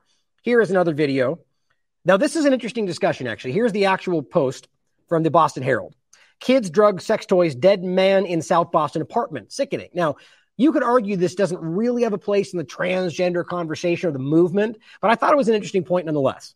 Because ultimately, what happened is there's a, there's a child or a, some children that were found in a apartment building with a dead person, in fact, with drugs and sex toys and a bunch of men dressed like women. So I guess we call those transgender people today. So it's interesting, right? Now, all the only reason this should be discussed is you would, if this was in any other conversation, it would be a big story, I would argue, but it's not really being discussed because I think it, it kind of get, it begins to show something they don't want people seeing that there are people in this community, as well as literally every community, that are sexual predators or people that would be allowing situations just like this. They just don't want you to think about that in the, the current momentum of the trans movement. Here's the clip. Out here, they discovered someone had died and also found that several people were hiding children in a back room. Tonight, four children less than 10 years old are in DCF custody after authorities and public officials say they were found in an apartment with six cross dressing men, sex toys, drugs, and alcohol. Firefighters discovered them after one of those adults died at the apartment. It was obviously sickening, you know, to, to hear from those that were there at the scene describing what they saw um, and the actions of the adults that were in the room. City, the apartment was in extreme unsanitary conditions. All adult parties were being uncooperative and denied having children in the apartment. Drugs, alcohol, drug paraphernalia, sex toys, etc. Uh, and so they were concerned. They had reached out to me just to make sure that it didn't get swept under the rug. The governor says DCF is now involved in investigating. Just why would that be swept under the rug? I mean, how is that even something that he would be concerned about? That doesn't that show you something that he was like, well, we got to make sure it doesn't get swept under the rug because there's an obvious politi- politicized discussion around these very kind of discuss- topics. Oops. Heard someone. DC heartbreaking, terrible situation. DCF has taken those children into its care and, and custody right now which by the way concerns me just as much. The, the child welfare, the, the children's uh, CPS, children's uh, was it children's I, I move states now and I forget the names for them. You know, the child protection agencies. We've talked about this this whole industry. They their own reports have come out showing that they kind of serve as a pipeline to human trafficking. It's not. It's you can argue it's not by choice, but just people that are you know basically kids end up in in, in foster care and it becomes this pipeline into these kind of problematic situations right? So it's it's a bad situation no matter how you spin it. The point is that these children are being pushed into situations that promote the very problem that we're trying to stop. And here is a very problematic example of where this is going is exploding. This is a projection. It's saying new global sex reassignment surgery market revenue is poised to garner $3.2 billion by 2032, with a growth rate of 20.4% from 2023 to 2032. So right now we're already at this explosion of the market with no long-term studies. Make sense of that for anybody. Now here's what's actually happening. Josh Champagne Joshy shared this. Josh Walko shared this clip.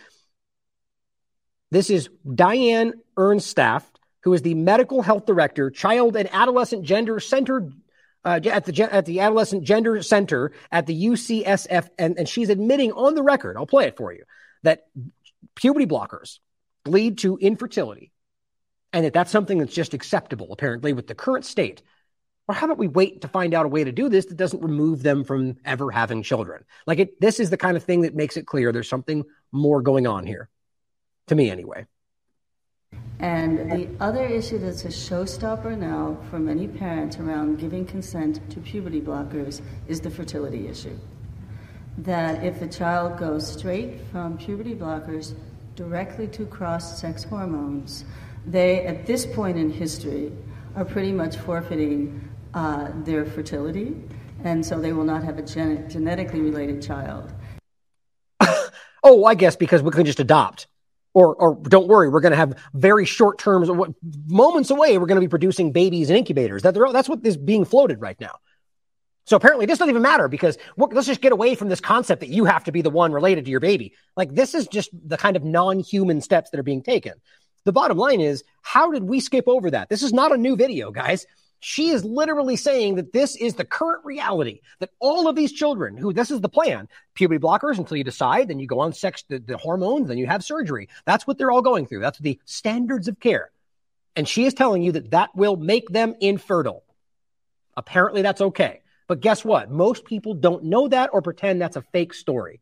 Because, thank you, Marianna Spring, because we're being told everything's fake that we don't agree with. This is absolutely shocking. And there's a lot of parents who have dreams of becoming grandparents. And it's very hard for them to uh, not imagine those genetically related grandchildren. And so we have to work with parents about these aren't your dreams. We have to focus on your child's dreams. Ah, okay. So we have to work with parents of minors and tell them it's not your choice anymore. That 14 year old who is currently infertile because of what we're going through, because that's when they start putting them on the hormones. It's their choice. It's their dreams. They get to decide right? So when your five year old wakes up and says, I want to jump off the roof and fly tomorrow, I want to be whatever, you just go, hey, they make their choices, their dreams. Like this is obviously that's a ridiculous example. The point is that this is not how we've ever engaged with the situation. We know that children, if they can't smoke a cigarette, drive a car, join the military, or any number of things, we can't pretend that they can make a conscious and informed choice about the lasting issues here. No child understands what these choices mean 20 years away, 10 years away. Right? But there's people in their 20s that still don't wrap their mind around what things mean making choices now and how it affects your future. But let's let them decide and we have to respect their dreams. What do you mean? The dreams of the teacher that told them this is the way things should be? This is very problematic.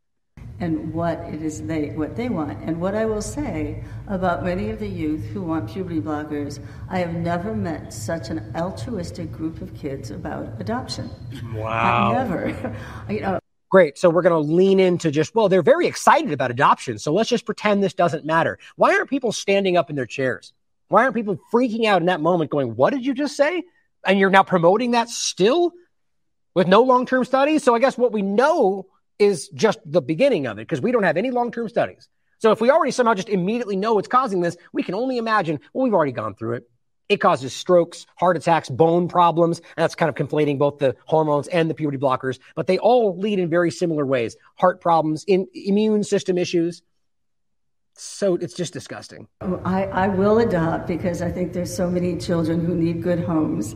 And I think that's both um, heartfelt, but also it's they're trying to tell us the most important thing to me right now is being able to have every opportunity to have my gender affirmation be as complete as possible. Wow, my and God. anything else is secondary. The See, the problem with this whole conversation is you get into a point where you, it's just an ideological divide. Nobody's going to listen. If you, you're going, you're you're just going to pretend that whatever they decide today, because we have over here just made this conversation up that you no longer have a gender, you just pick what you want.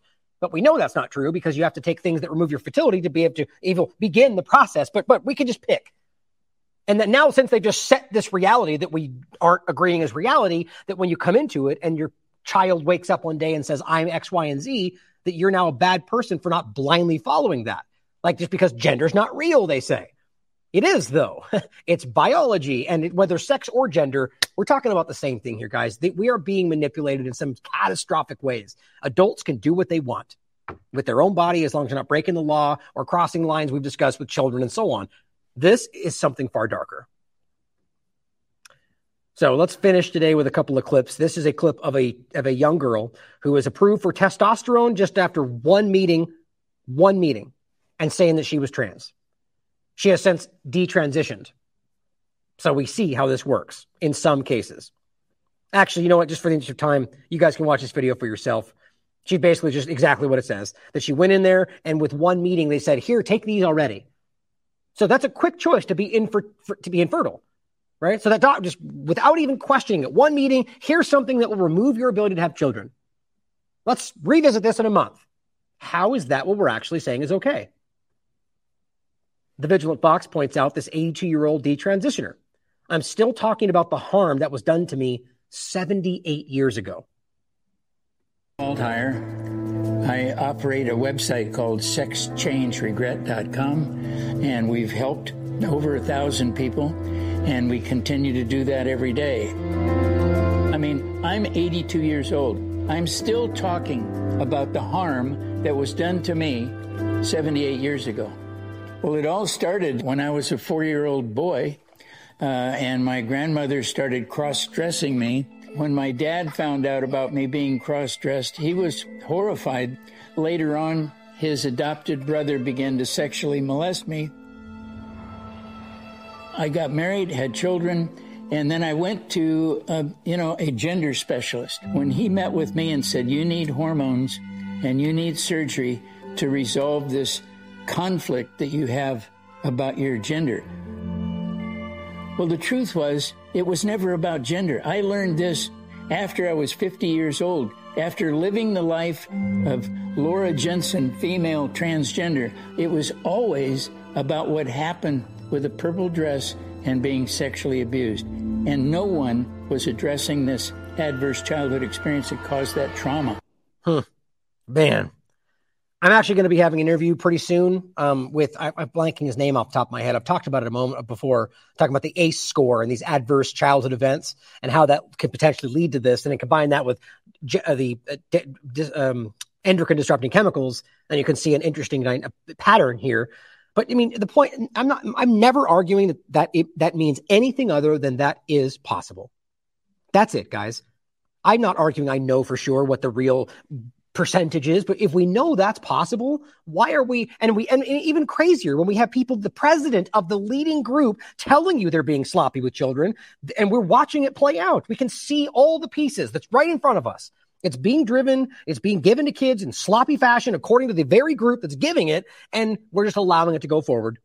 All I'm saying is that's possible. We should be much more clear about what's going on here. But the problem is that somebody somewhere driving this either doesn't want that to happen or doesn't care. And that is really concerning to me. So, what we're going to do is finish with a video here. i am going to skip this for next time. We can read this. It's a really haunting discussion, as it says here. A doctor at a major child children's hospital explains how puberty blockers shut down a child's hypothalamus, which controls emotions, sexuality, and aesthetic sense. I don't know. I pray that there is a change. One of the things I'm thinking about is what puberty blockers do to children. These are doctors that know this and they're trying to speak out about it. We'll revisit this in a future show. You have things like this that are absurdities. The Sexual Orientation and Gender Ideolo- Identity Style Guide has now said that they them pronouns should be used for your pets. Well, because they don't know how to tell you what they really are. I mean, it's it's gotten long ago out of hand. So let's finish with this video, guys. And this is something we've already talked about. This is the shocking origin of gender identity. As we've done, he wrote an entire article on this. Now, this was David Reimer, the kid who was forced into this because of a, an accident he had when he was a kid and how it ruined his life. And he spoke out about this and showed that no matter how hard they tried and they lied to him, told him he was a girl, he didn't know. He somehow always knew something was wrong, which simply shows you that there is a problem here. Disorder, what it's not just something you can just up and choose one day as they want you to think. Here's what he had to say. Well, I'll leave this with you actually on the way out, guys. It'll be the last four minutes of the show. Thank you for being here today. Thank you for tuning in and continuing to question all that's going on. Ask questions, seek out the information, think for yourselves. It's never been a more important time to do that. We got plenty more coming your way. I still have Taylor Hudak's outstanding interview coming out very soon. The final interview with Dr. Professor Arne Burkhardt.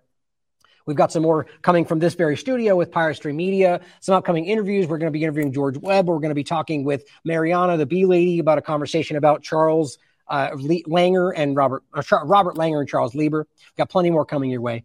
So as always, guys, question everything. Come to your own conclusions. Oh, looks like I forgot to upload the video. of course, I did that right at the end. Hold on one second.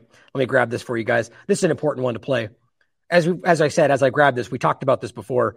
The David Reimer story on how he, I guess he had some kind of an, an injury on his genitals, and they just decided to try to make this happen. Now, the point was this was somebody who was the lead. We talked about John Money. We've talked about some of the other people at the beginning of this discussion and how one of them was, in fact, a pedophile. Now, that doesn't have to mean that everybody sense is the same thing. But the point was, this was an experiment that went wrong, and this still is pointed at as the impetus for where we are today. So, thank you for being here. As always, question everything. Come to your own conclusions. Stay vigilant. This case was called a medical triumph, but in truth, the case was a failure, devastating the lives of just about everybody involved. This is David who has remained anonymous until now, uh, only known in the medical journals as John Joan. And this is Janet Reimer, David's mother, who made the agonizing decision to change the sex of her son and to raise him as a girl. And what you all at home didn't see during the taping of that piece, um, we could tell Janet you're, you know, moved and probably disturbed by. what you're saying. And David, you you comfort her. It's, uh, she's hurting right now. Uh, mothers are all over the world are all alike. There's guilt. Uh, it's darned if you do and darned if you don't. Mm-hmm. You know, uh, what things that were done were done out of compassion, out of love for your child. Mm-hmm. And, and how can I hate my mother for that? Did you think he would hate you? Yes, I did. hmm Did you hate yourself? Yes. So you talk on the tape about the day you first put the dress on.